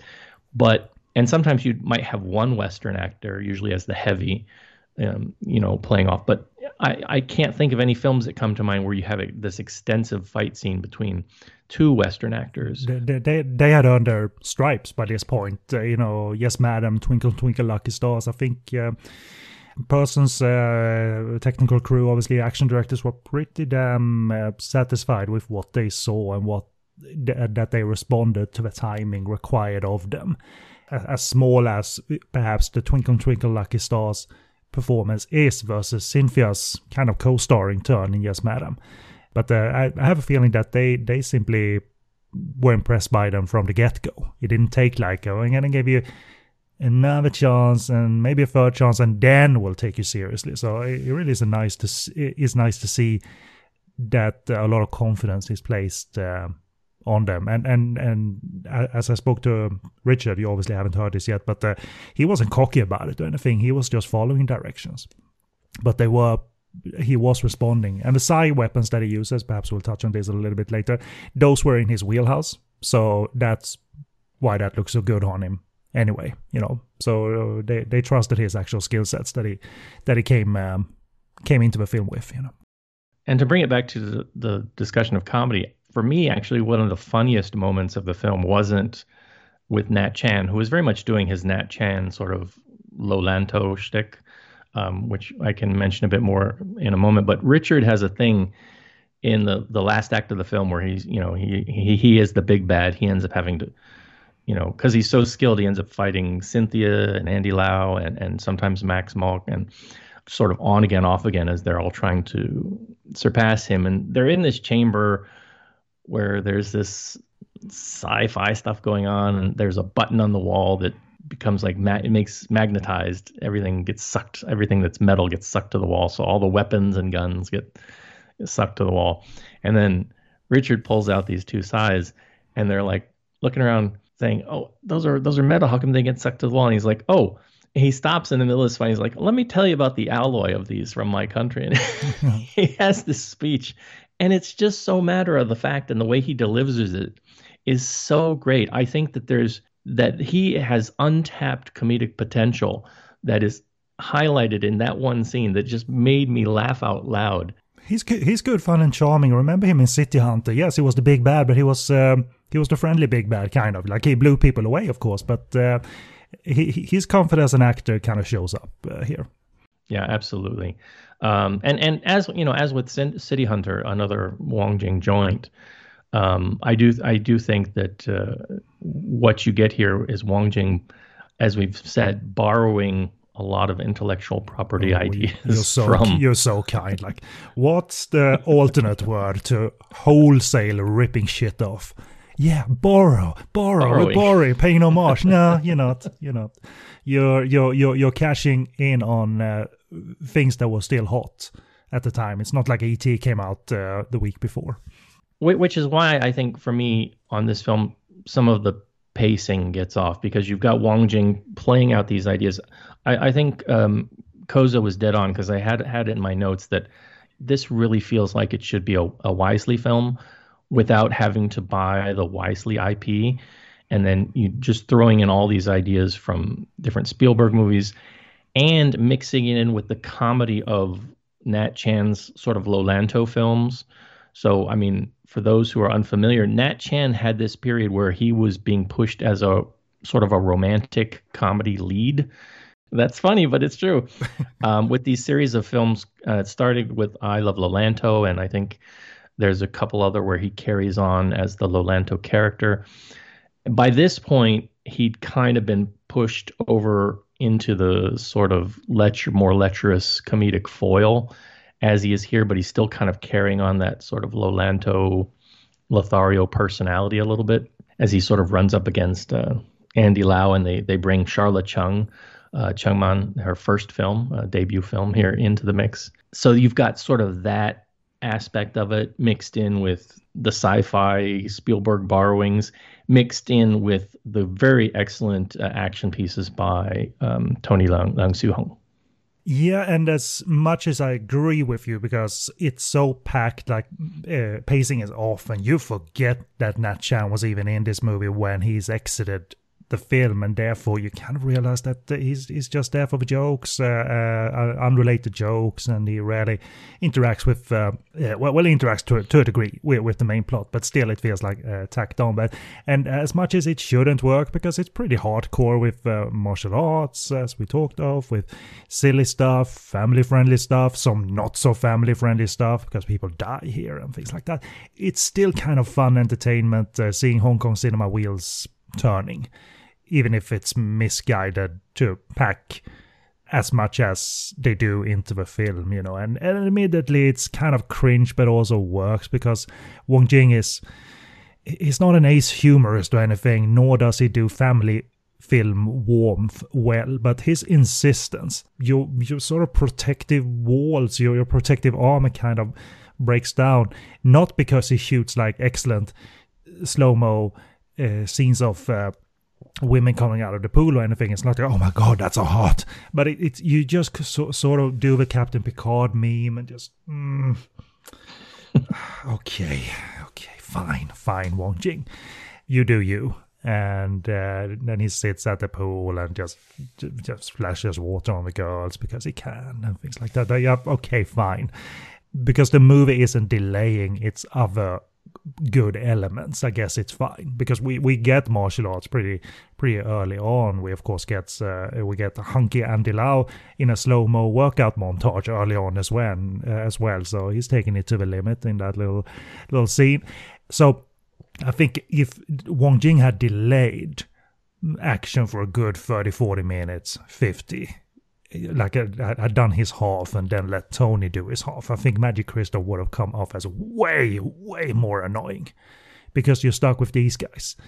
But I think because he switches uh, switches things uh, around, uh, it gets a little bit more tolerable. It doesn't get stuck in, in the stuff, but but it never really does the like the friendship between the alien and uh, and little Pimpin it, it not it's not warm stuff, right, Paul? It's it's certainly not this uh, contender for. Oh, it is Hong Kong's warm, poignant answer to ET or anything, right? Yeah, except it's like ET, but if ET was a rock that wasn't cute, I mean that's basically what it is.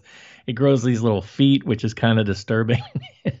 it sticks a little finger out. That's that's definitely more of uh you know of uh I don't know uh, an allusion to something else than, than a finger. It just it's so weird at times that I mean it makes it interesting um, to be sure, but then it's just like are they really trying to like get away with this because it's cheap or I mean well, well, we get to design choices later where you realize that yeah, it, it is cheap.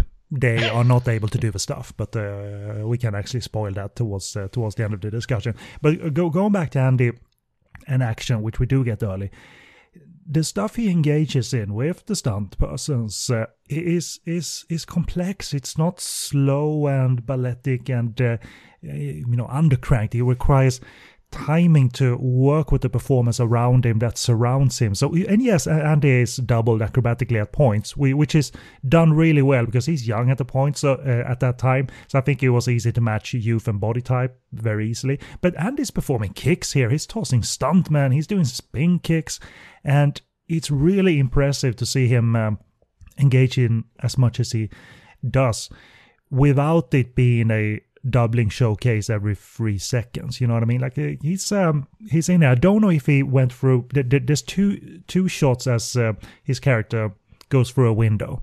One shot where someone goes through a window, and then like the second half of the shot, but uh, uh it's a it's a cut between those shots where it seems like Andy has gone through little bit of a window, a little bit of a like half partially broken window, and then enters the frame with the you know the, the scene with the safe and Shun Wai and all of that. But still, there's no denying that Andy is um, part of this greatly, and the doubling is very selective and very well done. As a matter of fact, even Richard's uh, doubling, as strange as it sounds, is really well done.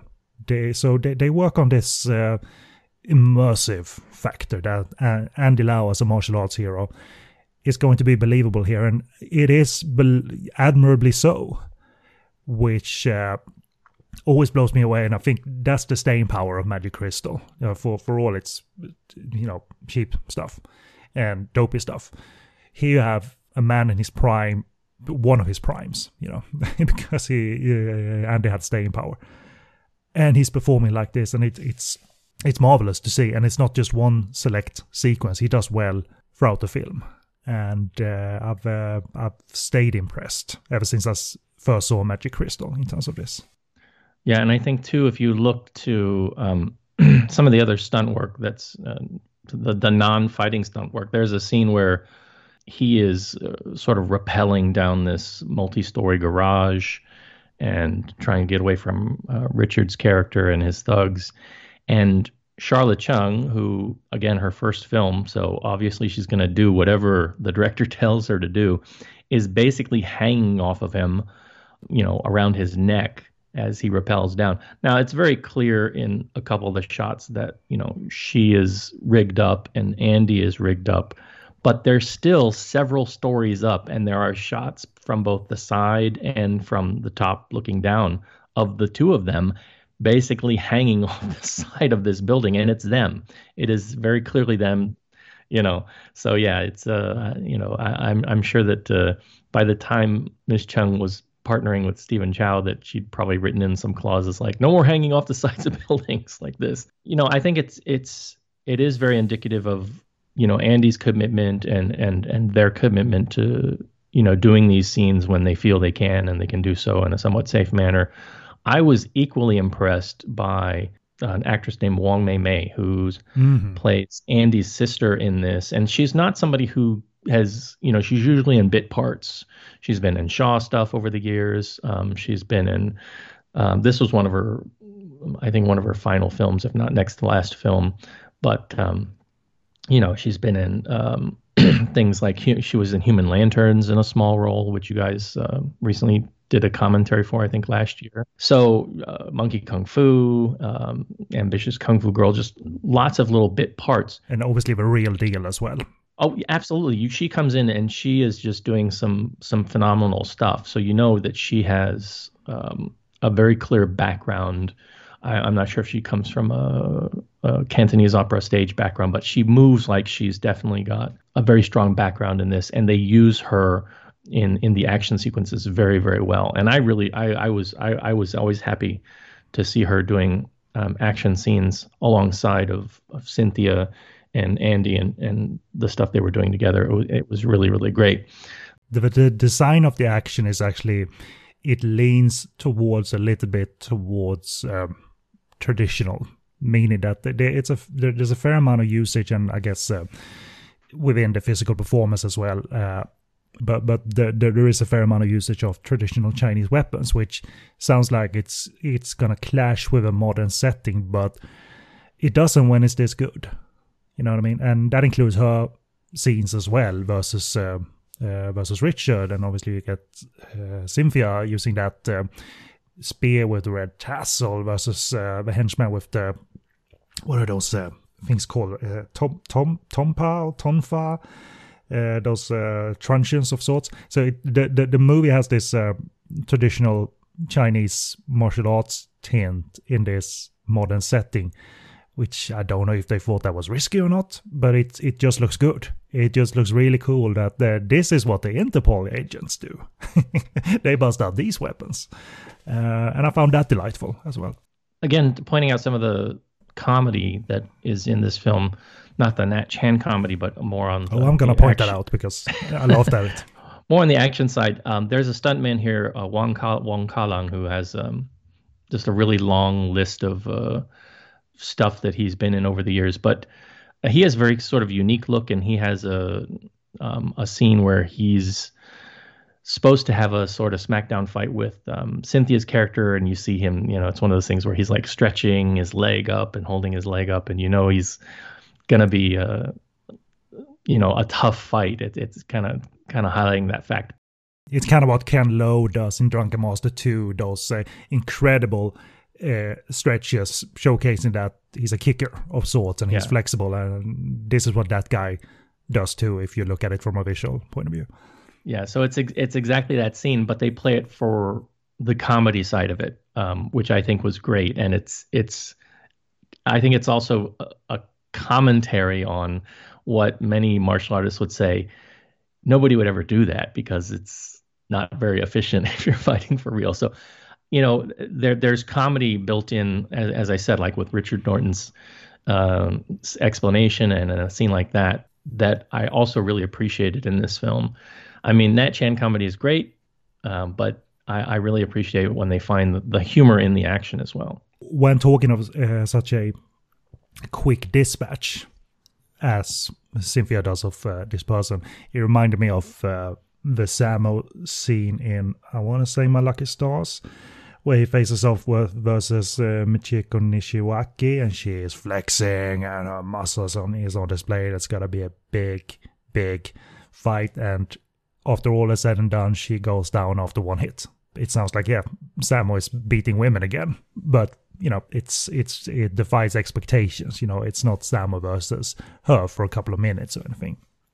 So um, that's uh, it reminded me a little bit. Uh, a little bit of that as well. And and Tony's action it's not like akin to like Sammo's power, but he's leaning on that that this is gonna feel powerful and uh, incredibly inc- uh, um, intricate as well.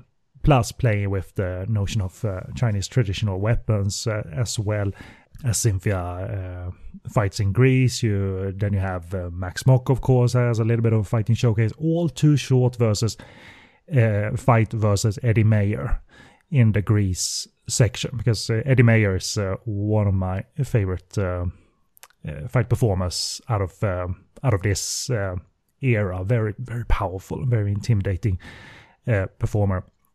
So so yeah, it, it has established all of this that it's uh, it's for a martial arts crowd. It's a little bit for adults as people get shot, and it's for kids to a degree as well. Even though that wasn't uh, warmth personified on screen or anything. So Wong Jing is. Um, cramming this film with stuff. He's a ham, for better or worse. You know, I, I, as an actor, I mean, he's uh, there's not a bit of his that I laughed at in terms of what Wong Jing does here. I mean, almost, but I just thought it was so damn hammy. That was annoying. But the scene where he runs into a, in a, an hotel room and then he needs to go to the bathroom and he sees the door is closed and he's like, no, the door is closed you know, overacting his heart out. Then he gets into the toilet and then he thinks like, oh, there's a European toilet here as well. Meaning that I think he shits in into the bidet. But that's just uh, the sign of Wong Jing writing stuff on, the go, which Richard has uh, has attested to. That yeah, of course, you know, those jokes weren't uh, tested for months and months and months or anything and workshopped. I'm sure Wong Jing came up with uh, his literal toilet humor on the go, but I didn't laugh at really a second of it. Uh, out of those two dopey performers, it's really Nat Chan that I think uh, got to me because there are some surprising uh, turns in some of the comedic. Uh, comedic uh, uh, set pieces. We won't spoil all of them, but I wanted to uh, circle back to to Richard. I mean, obviously they came up with this afterwards that Karov is this Chinese dialect expert, right? Because uh, you know, I, I I literally asked him that. Like, no, that was not something I knew of. So they obviously play with Richard Char- Richard's character in the dubbing. But I think uh, I I like his calm versus his danger in in in that scene with Philip Ko Fei as he's injured. He's kind of courteous to him, but. Uh, then you know he's he punches his ribs and what have you. That's you know that's instant kickoff into punching his ribs and uh, dishing out uh, damage is a, a nice mixture of uh, you know demeanor and danger, calm demeanor and danger, rather than just asking Richard to uh, be the maniacally laughing villain. And I think that looks very good on him um, on him as well, because uh, when he when his fights kick off in a more extensive manner later in the film, you realize that he you know is pretty he is pretty dangerous. So that mixture uh, worked for me very well. Arguably, if they forget about uh, the movie is during Nat, uh, what the movie is supposed to do, is during Nat Chan's uh, extended, well, supporting role, really. The various ways he gets into trouble.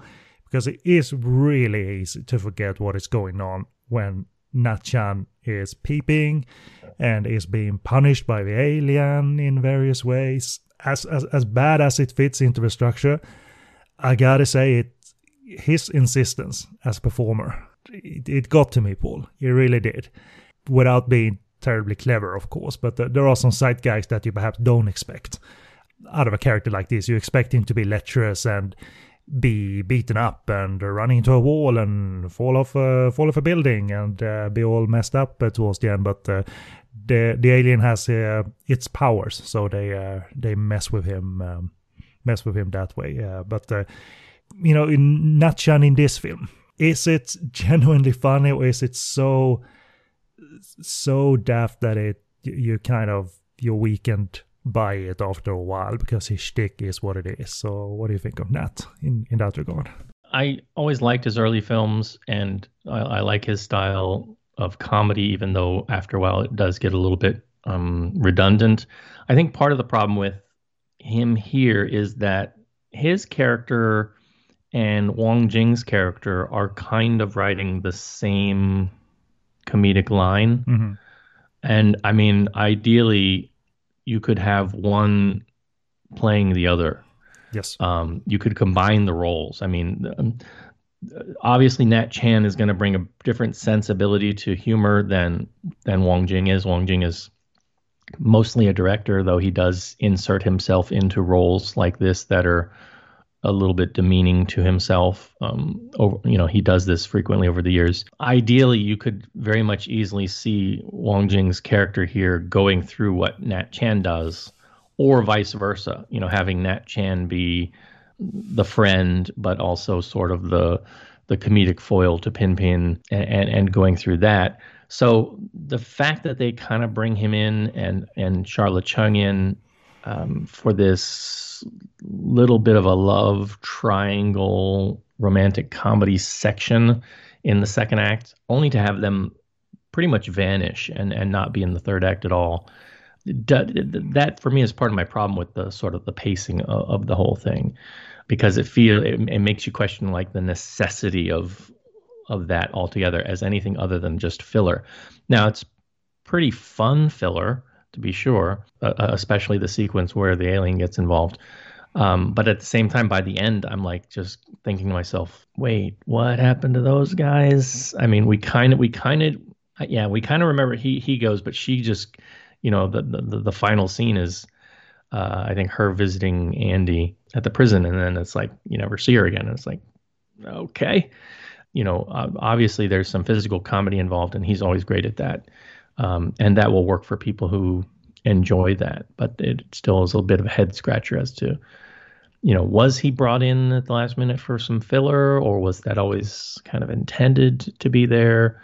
Were they not long enough, and they just needed to to add some stuff in, or were they just trying to bring in more of an audience because they were afraid maybe the sci-fi wasn't going to sell. I do agree. Uh, the the filler can be fun. It can be amusing. The visual sight gags are kind of amusing. One is very very scary.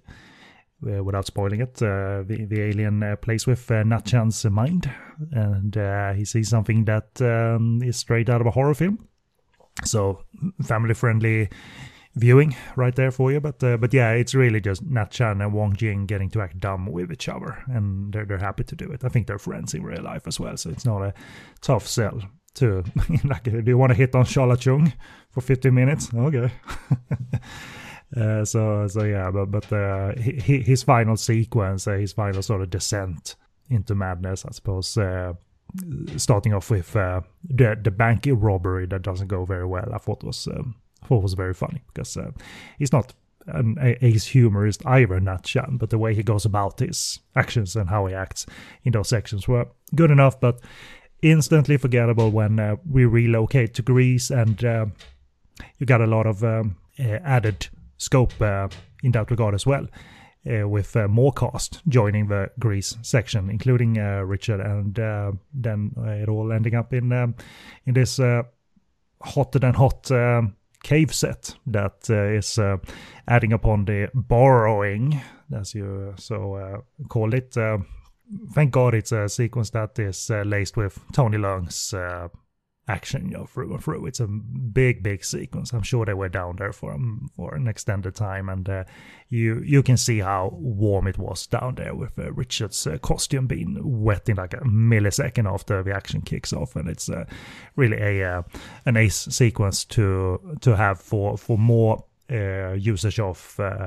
Weapons, as we talked about, with the sais and all of that, and when all is said and done, I mean, it, it, it is the the, the the delightful buzz of the film comes from how well the action is executed, and uh, it's it's sort of okay to forget about uh, what comedic uh, goals this film has because uh, Tony Leung's team does so wonderfully. But but then again, it's all up for criticism as well because if these pieces doesn't they, they don't fit, then all you have is the action, and that that's kind of true at the same time as well. But uh, I don't feel like uh, it's an overly clunky film despite you know we, we get there in the end and we're, we're very happy to get to um, to what we uh, uh, to what we get to in the end uh, but um, i'm sure some international editing when selling this because they were obviously able to sell this on the strength of uh, richard and cynthia i'm sure some editing was done somewhere by someone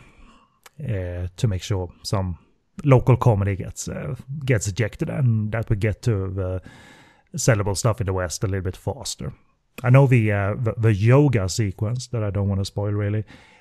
It's a I've seen it English dubbed, so um, I think at the very least they made a full English dub for the film. But I have a feeling that this went through some editing when going on export to get rid of the uh, rid of the sort of cringy stuff, and I wouldn't blame them. But uh, I don't mind uh, going through the 93 minutes um, as problematic pacing wise and so forth as it is uh, because uh, the highlights are as strong as they are you know. One thing we should spoil uh, so i might as well ask you this uh, the manifestation of uh, not the alien rock but uh, the alien creature. How well did they design that paul? For for for fans of hong kong cinema i mean if you've ever seen the zombies in a Chinese ghost story. Okay, the the basement zombie. Yeah, the stop the, the stop motion zombies. Yeah, uh, this is like a you know a couple ancestors, an ancestor a couple generations removed earlier than that without the motion. it's it's pretty lifeless and uh, paper mache looking, um, but it is what it is. So and there, it's clear that Wong Jing was working within a very finite budget and sci-fi is hard. I mean, which is again why at the start of the show I was lauding such pra- praise on uh, the Louis Koo film Warriors of Future because you know Hong Kong film has a mixed history with science fiction, to be to be sure, but with you know something like this, you you don't have to look at just the the alien rock or the the the, the alien creature or his his little I don't know if it was a UFO or a pyramid throne or, or what it was that the, the, sort of throne room the final fight takes place in. You can just look to things like the prison. So there's a sequence where Andy Lau goes to prison, and it's very clear not a prison for anybody who's been in Hong Kong or, or even seen films like Prison on Fire. You can see that they're not actually in a prison; they're in a school court courtyard where they do volleyball and stuff. And there's no there, there's there's shots of characters talking. There's no fence behind them, like to keep them locked in.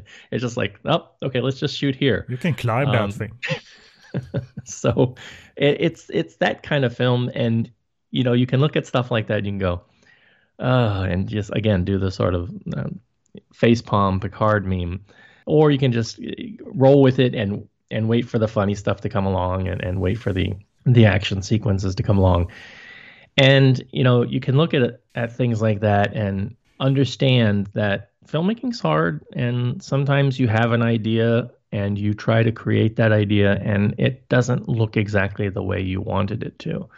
And you just go with it. And you know wong jing films often end up that way you know that they just go with it. And sometimes you get uh, a sequence like uh, Jackie Chan dressed up as Chun Li, and sometimes you get a sequence like uh, Paper Mache Alien. So uh, what are you gonna do?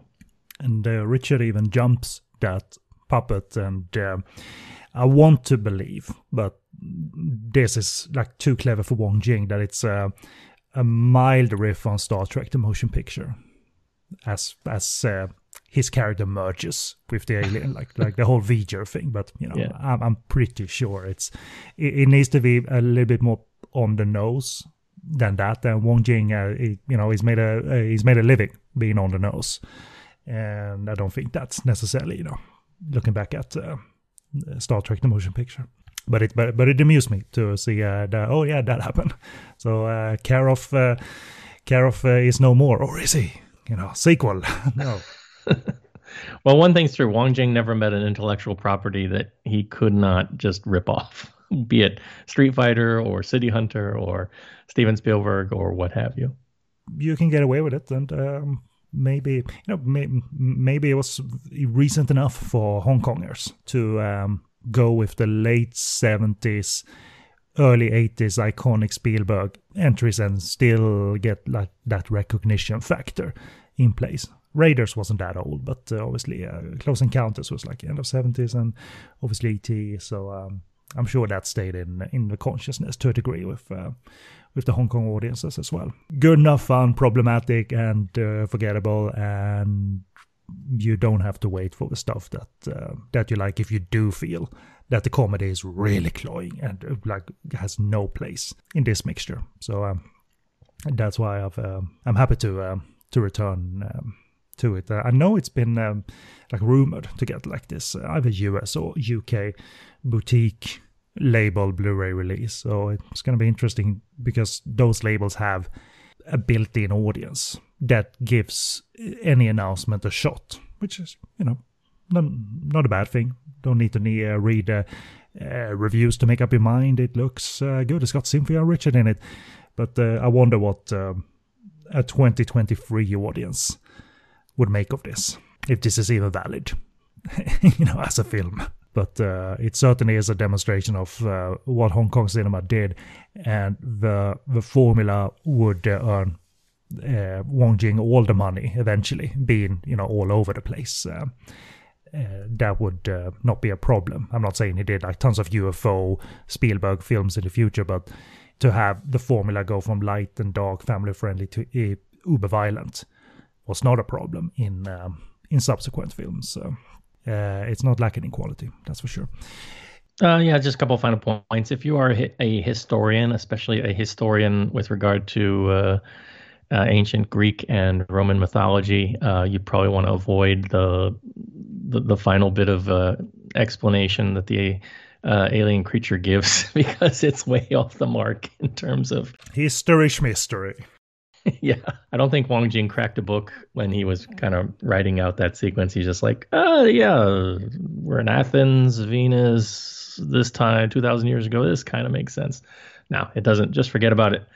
There are some uh, interesting uh, smaller roles and cameos to pay attention for for uh, Hong Kong cinema fans. I think uh, Ken mentioned that uh, Philip Ko Fei uh, has a small role, supporting role here.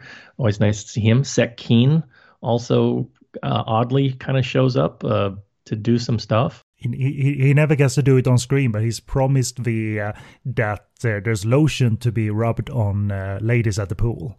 Yeah. And then he exits the scene, but they never do that scene. I was like, don't do that to, to the respectable elder and uh, drag him into your lecherous stuff. But but yeah this is the guy who fought who fought against Bruce Lee. You you, you got to give him some uh, some down downtime scenes as well, right? I mean, yes. so so yeah, uh, there are also a couple of other people to pay attention to. Uh, actor Bean Bean, a child actor who plays Pin Pin here, you know, was kind of a hot property in this era and uh, did uh, you know did child roles for a couple thing you know a couple years. got a respectable number of films before he retired from the industry. Um, you also can see here um, uh, early appearance by uh, Pauline Kwan, Kwan Pui Lam, who was also in the the sort of uh, It's a Mad Mad World films and um, child actor in uh, of the era as well. That's equally recognizable. Like uh, Bean Bean, she also kind of retired early and uh, went on to do other things. Uh, Shing Fui-On has a very brief cameo uh, in in the prison sequence. You know, always nice to to spot people in these smaller roles uh, when you you know they get some more renown. He's obviously very renowned as a, being a baddie in a lot of films uh, later. Um, also, pay attention for veteran actress Maureen Yu. Yu Muilin, who shows up in a very sort of typical, you know how Wong Jing is going to use her as kind of a pretty girl, uh, ugly girl foil, um, which, which, is a shame because she's such a good actress, and you know it's always I always like seeing her do stuff where they let her emote a lot more rather than just kind of be the sight gag that uh, she's used for here. But it's fun to see her show up anyway. As for availability, I, I, I mentioned that I've heard a rumor about it getting a re-release, but it's actually quite available right now. Uh, there's an, actually an imprint uh, Hong Kong DVD and Blu-ray available. Uh, I've seen it on digital HD uh, from the US iTunes store. Looks a little bit smudgy, the print, but obviously a, an uh, upgrade of sorts. Uh, it's got the old style English subtitles, so it's it hasn't gone through a big uh, retranslation or anything, but that's fine. There's also an English-friendly German double bill DVD where where the main feature is Magnificent Warriors with Michelle Yeoh and Magic Crystal as a bonus film. Uh, and and that is uh, with English subtitles and uh, Cantonese and even English dubbing. So uh, you could get it uh, uh, that way, both in Europe, both in the East, and both in the West, because the US iTunes Store, I think it's ex- exclusive to that. Certainly not on the Swedish one, perhaps on the UK one. Th- this uh, gives you the opportunities, perhaps Amazon as well. I haven't checked Amazon the, on um, on Amazon Video or anything, but it gives you the opportunity to um, try out the title via a rental if you're, for instance, attached to the um, to the iTunes um, store. Uh, look for it uh, in the future for scholars and academics to break down the magic and I will say, of Magic. Because I, I, did pick up the iTunes version, and I, I don't think it's been remastered, but it does look upscaled. Yeah, it was a little bit smudgy, so either they've applied some uh, noise removal to it, but it's definitely better than, than the DVD version from Maya. So, but it's not a major jump though. So uh, that's why DVD I think is uh, very much uh, sufficient um, and all of that. Like, uh, and maybe you don't need to see the Alien Puppet in HD necessarily because you you can just look at that from outside your screen into the screen and it would fall over. Because it, it, it doesn't look like it's being held up uh, uh, as such. You know, I mentioned to Richard like a, like a puff of wind would just uh, disintegrate that thing. I, I, was wondering if like the scene where you know he ends up uh, sort of crashing on it, if if he, that actually broke. yeah, I was about to say like the gweilo, don't break the fucking thing, don't break it. Like uh, you break it and you, you'll pay for it.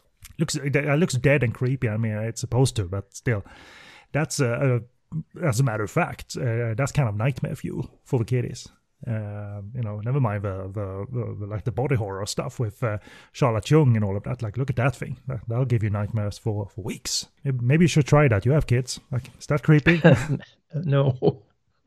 I like sleep. I don't want to have to get up in the middle of the night to console them. Ah, Wong Jing. Wong Jing. I dreamt of Wong Jing. That's it. Uh, hope you enjoyed a sort of rare mixture episode where we uh, share some background and our views and discuss the film in detail. And uh, as, as we've said already, this rare sort of uh, first-hand account of making Hong Kong films courtesy of Richard Norton. It was a treat to shoot the shit with Richard about this thing and um, this thing that is Magic Crystal and other stuff. And uh, I want to thank Richard again for being very giving with his time and uh, wish him best of luck on future product, uh, uh, projects and certainly look for the Mad Max film uh, Furiosa coming in uh, 2024 as things stand now, featuring Richard doing fight coordinating on the film. I heard a little snippet that he might appear in it, but not as much as in um, Fury Road. He had a you know a couple of scenes that a very distinct look in Fury Road, uh, Richard, that is. But uh, all, all the thanks to uh, to Richard for being very giving with his time, and obviously Paul for helping to enhance the discussion uh, from this uh, from this uh, academic view because uh, you have an academic background, so this uh, this suits you.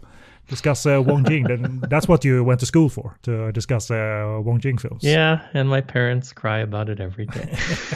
like, like, do you talk like Wong Kar Wai films? Have you talked Days of Being Wild with Ken? No. That that that's the good stuff. We we we, we both did the Wong Kar Wai thing for our class, and we, we know how that ends up.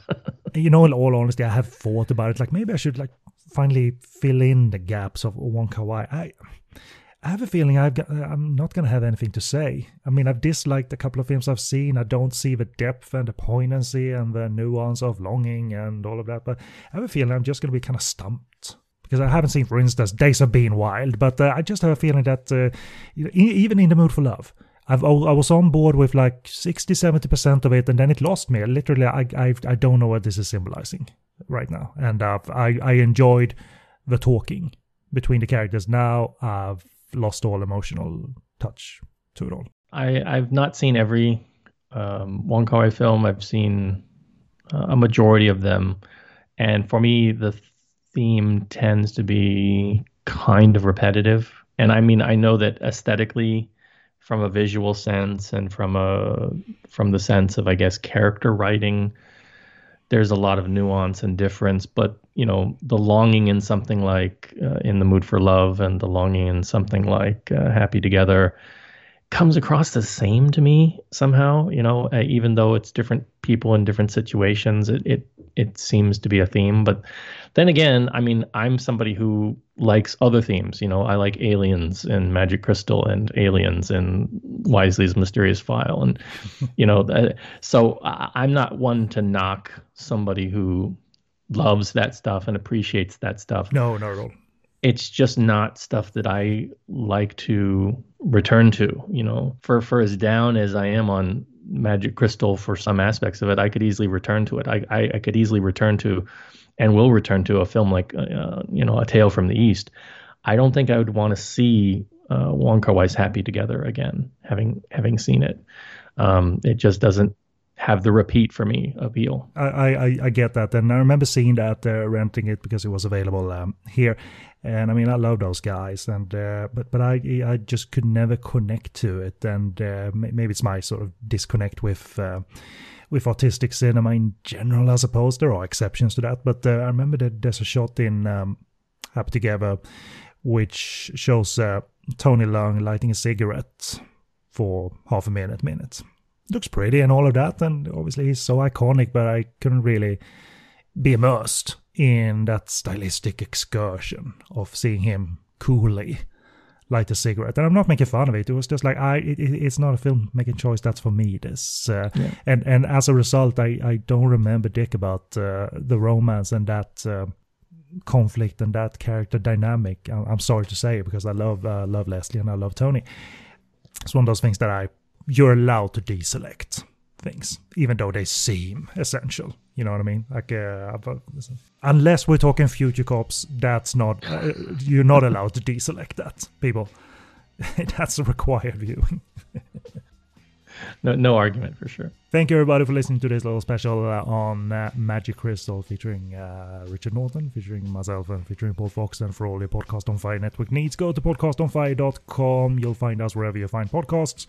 Follow us on social media. Give us some feedback on this episode. Uh, we we don't have a chance to do these things because uh, we're not uh, connected and can rope in. Um, uh, actors and uh, cast and crew to do these things. So it's a very rare occasion where this happens. So hope you liked it. Give us some feedback, uh, good or bad, on uh, social media and what have you. But um, that's us. I'm going to leave uh, you to uh, plug your show. Regardless if you do one show this year, you have a show. So don't you plug that for kids? We have a show. Yes, it is called East Screen West Screen. And you can hear me and uh, my long-term co-host uh, Kevin Ma, uh, now officially uh, has having a Mrs. Ma, so we're very happy for him this year. But I don't know if he's going to have time uh, to record as much as I would like. Uh, but um, you know, we'll see what happens throughout the year. We actually did two episodes last year, but one of them was unfortunately lost uh, to the ether. So we ended up with a one episode season last year. So right now we've matched for 2023 what we did in 2022. Let's see if we can exceed it.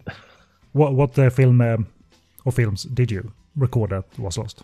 And the, the lost episode was for everything, uh, everywhere, all at once. Well, well, it's not too late to jump on that again. It's in uh, at the time of recording. It's a hot, uh, hot thing. Having won awards, it might even win uh, some awards, awards, big ones, big golden ones further down the line. Yep, yep. It's uh, making news and taking names, as is uh, RRR. So I'm very happy at the success of uh, of both of those, and uh, you know we'll see what 2023 brings. Excellent. Well, I encourage you to uh, to definitely keep it going, even if it's only one or two episodes uh, per year. I'll certainly be there for sure. So that that's us. Thank you everybody for listening. I've been Kennedy, and with me was Paul Fox. So you have the honor of saying goodbye. Bye bye.